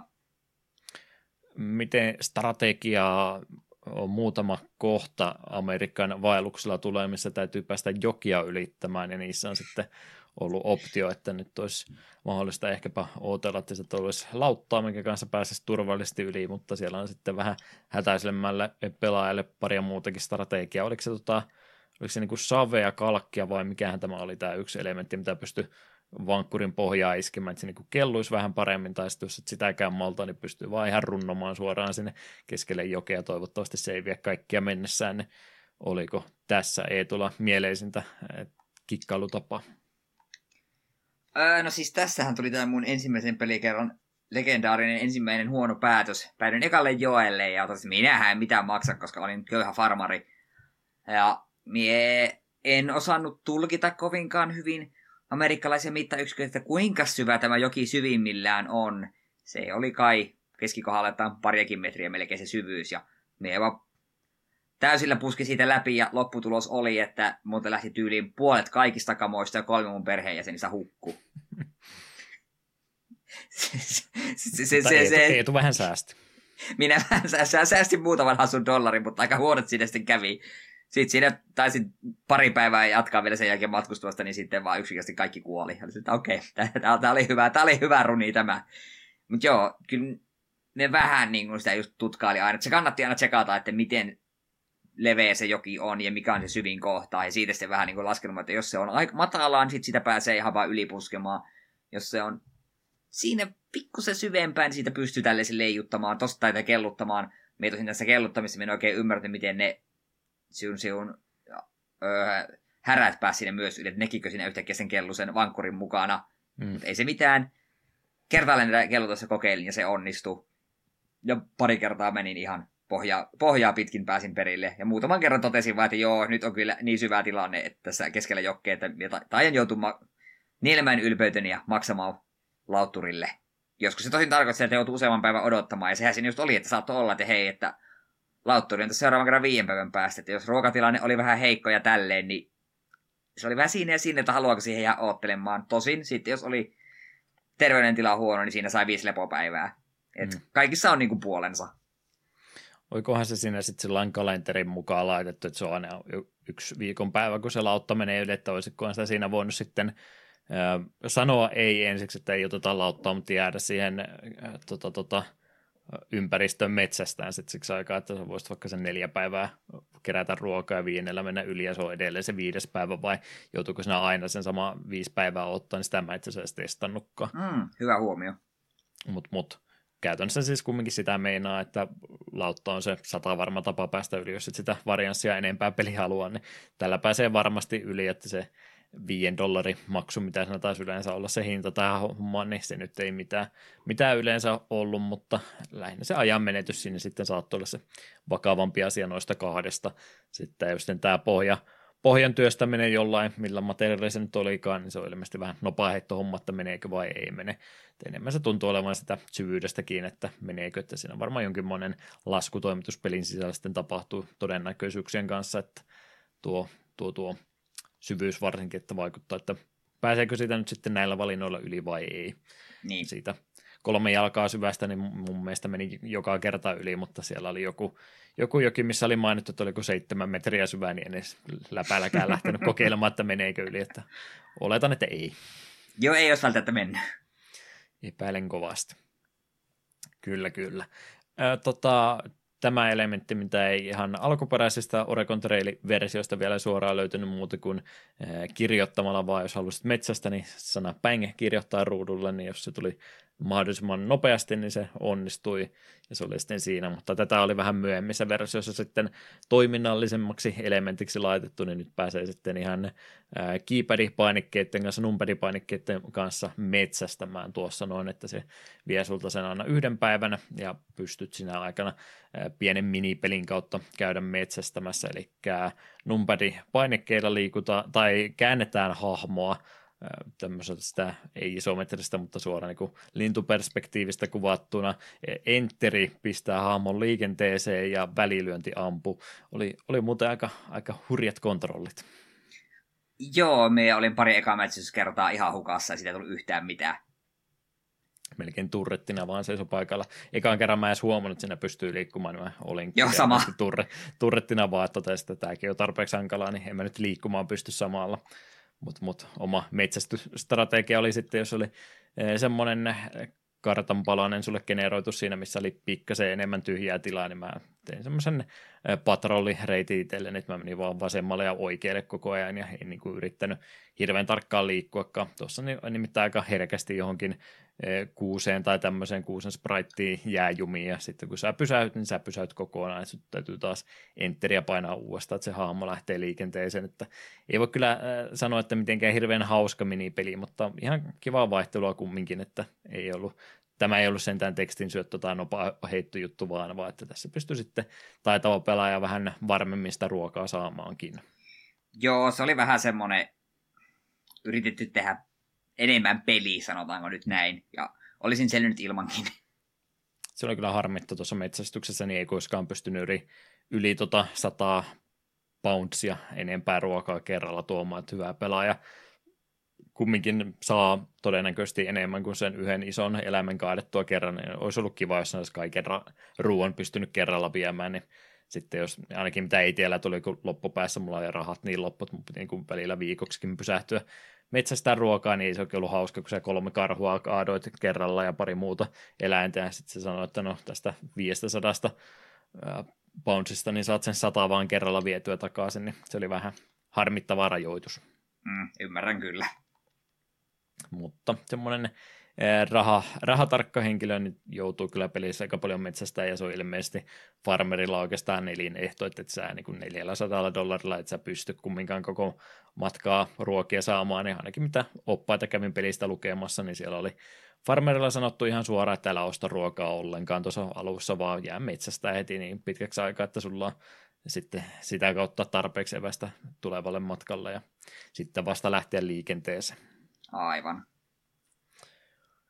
Kyllä, kyllä. Kaikkea tuommoista kivaa siinä matkan varrella tapahtuu, monta pysäkkiä matkan varrella on, pari ristävää reittiä siinä on myöhemmissä versioissa, tässä D O S-versiossakin muutama tämmöinen pikseligrafiikkaruutu sitten on, jos olet uudelle maanmerkille pysähtymässä, niin se kysyy, että haluatko vilkaista, niin niitä oli ihan kiva käydä katsoa vanhaa pikselitaidetta, että minkälaista maailmat oli kyseessä, ja siinä sitten jotain periamerikkalaista musiikkikappaletta sitten tota P C-kaiutin muotoon käännettynä, niin kyllä tuli maisematkin katsottu, että ihan kiva taidetta tyyliäkin tuolta pelin sisältä löytyy, vaikka muuten se niin yksinkertaisen näköinen peli onkin.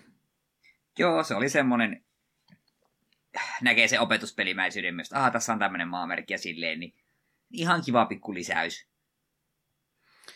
Useampi, useampi tota pysähdys siinä matkan varrella on, ja tarkoituksena olisi tosiaan sinne Oregoniin asti sitten lopuksi päästä, ja jos siinä onnistuu, niin pistelasku hetken siellä lopussa sitten tapahtuu, se käytännössä laskee yhteen kaikki, kaikki ne asiat, mitä jätit käyttämättä ää, pelin maaliin päästessä, kuinka monta ihmistä sulla oli siinä hetkellä elossa vielä, kun pelillä päästiin, ja missä tota, tota, terveydentilassa ne oli, ja muuten sitten tuo kerroin vielä päällä, että millä ammattihahmolla lähet liikenteeseen, niin siitä sitten nämä kiertoimet tulee, niin oliko sulla semmoista innostustakaan yrittää maksimipistemääriä saada vai mitenkä? Itsellä riitti vaan, että pääsin maaliin asti sentään kerran. Maaliin oli tarkoitus päästä, ja olisi ollut kiva, että koko porukka olisi hengissä selvinnyt. En siinä ikinä onnistunut, oli hyvin harmillista, että pankkirilla kun pelasin, niin olin hyvin lähellä, mutta tässä tuli tämä viimeinen haaste.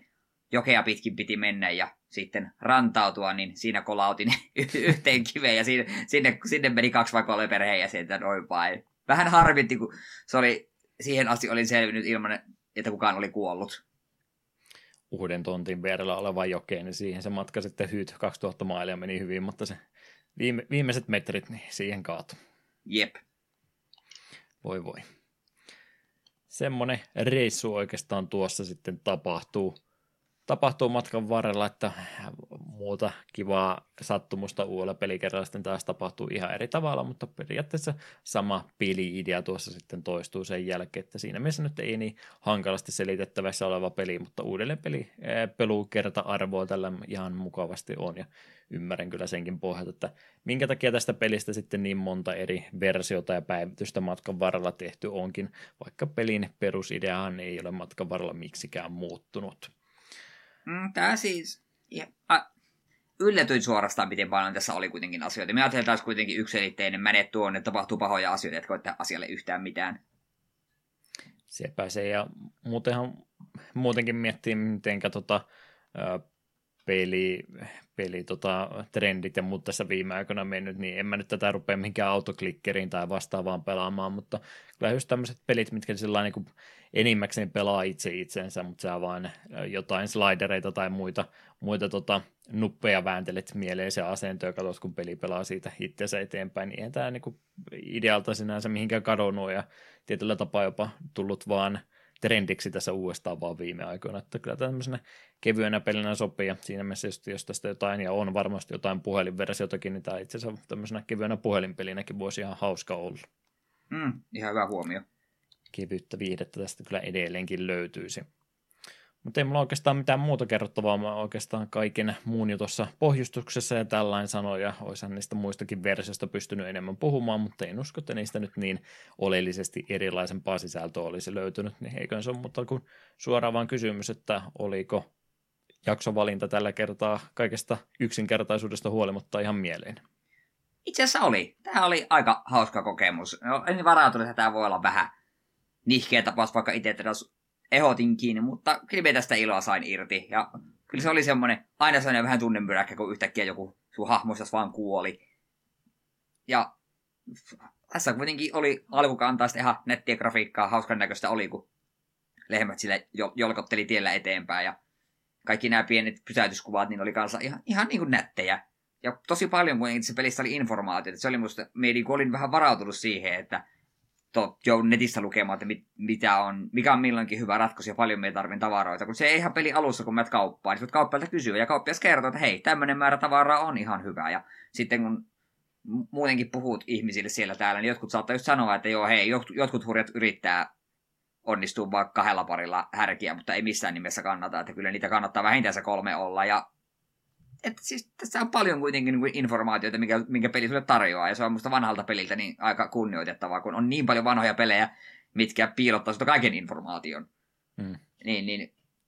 Myös tämä oli varsin esimerkillinen niin kuin tapaus, kuinka tehdä nämmöinen niin kuin tekstiseikkailu tai tekstipeli, ja minä tykkäsin. Minä annan tälle niin pisteitä, kun tämä kuitenkin löytyy ihan netistä ilmaiseksi pelattavana. Kirjoit Googleen Oregon Trail, niin löytyy Oregon Trailin nettisivu, missä on se, että hei, tässä on tämä peli DOSBoxin kautta, pelaa selaimessa.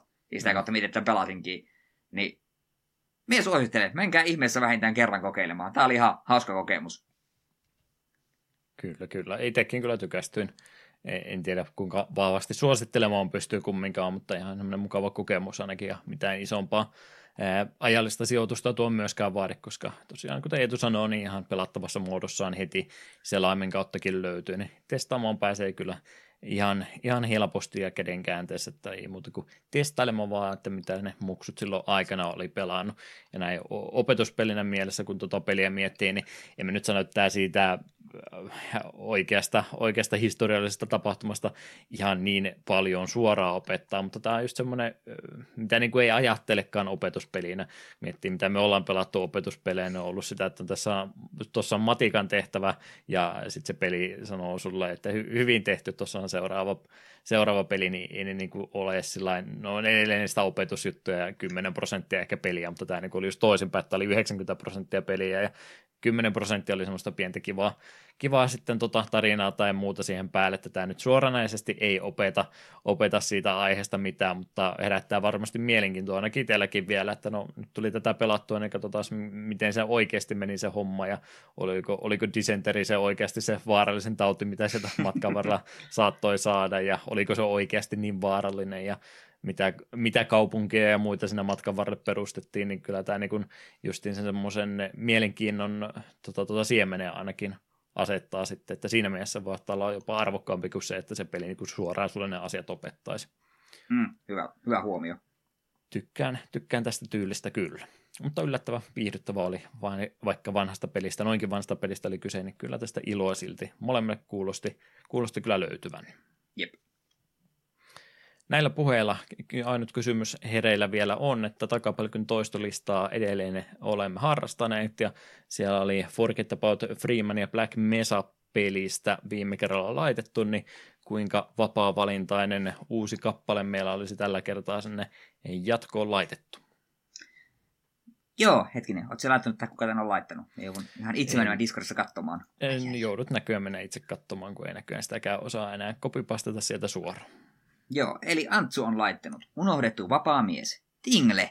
Tämän rakastetun kolmekymmentäviisivuotiaan miehen seikkailulta on päässyt Nintendo D S-käsikonsoleilla kokemaan. Freshly Picked Tingle's Rosy Rubyland-pelin jatko-osassa Tingle's Balloon Trip of Love'ssa Tingle imaistaan kirjan sisään ja päästäkseen kirjasta ulos on päästävä prinsessan luo tansseihin. Rakkauden täytteisessä pelissä luodaan romanttisia suhteita naisten kanssa ja Tinglen apuna on mukanaan variksen pelätin, Tina nainen ja leijona. Valitsemasi, valitsemassani kappaleessa päästään kuitenkin kolmekymmentä, kolmekymmentäviisivuotiaiden, kolmekymmentäviisivuotiaiden melankolista, eli The Melancholy of kolmekymmentäviisi-year-olds. Ja tämä osuu pelottavaa lähelle maalia, koska minä täytän tänä vuonna kolmekymmentäviisi, että kiitos tästä. Täsmä valinta. Pitäisikö me joskus pelata Tingle-pelejä? Käy.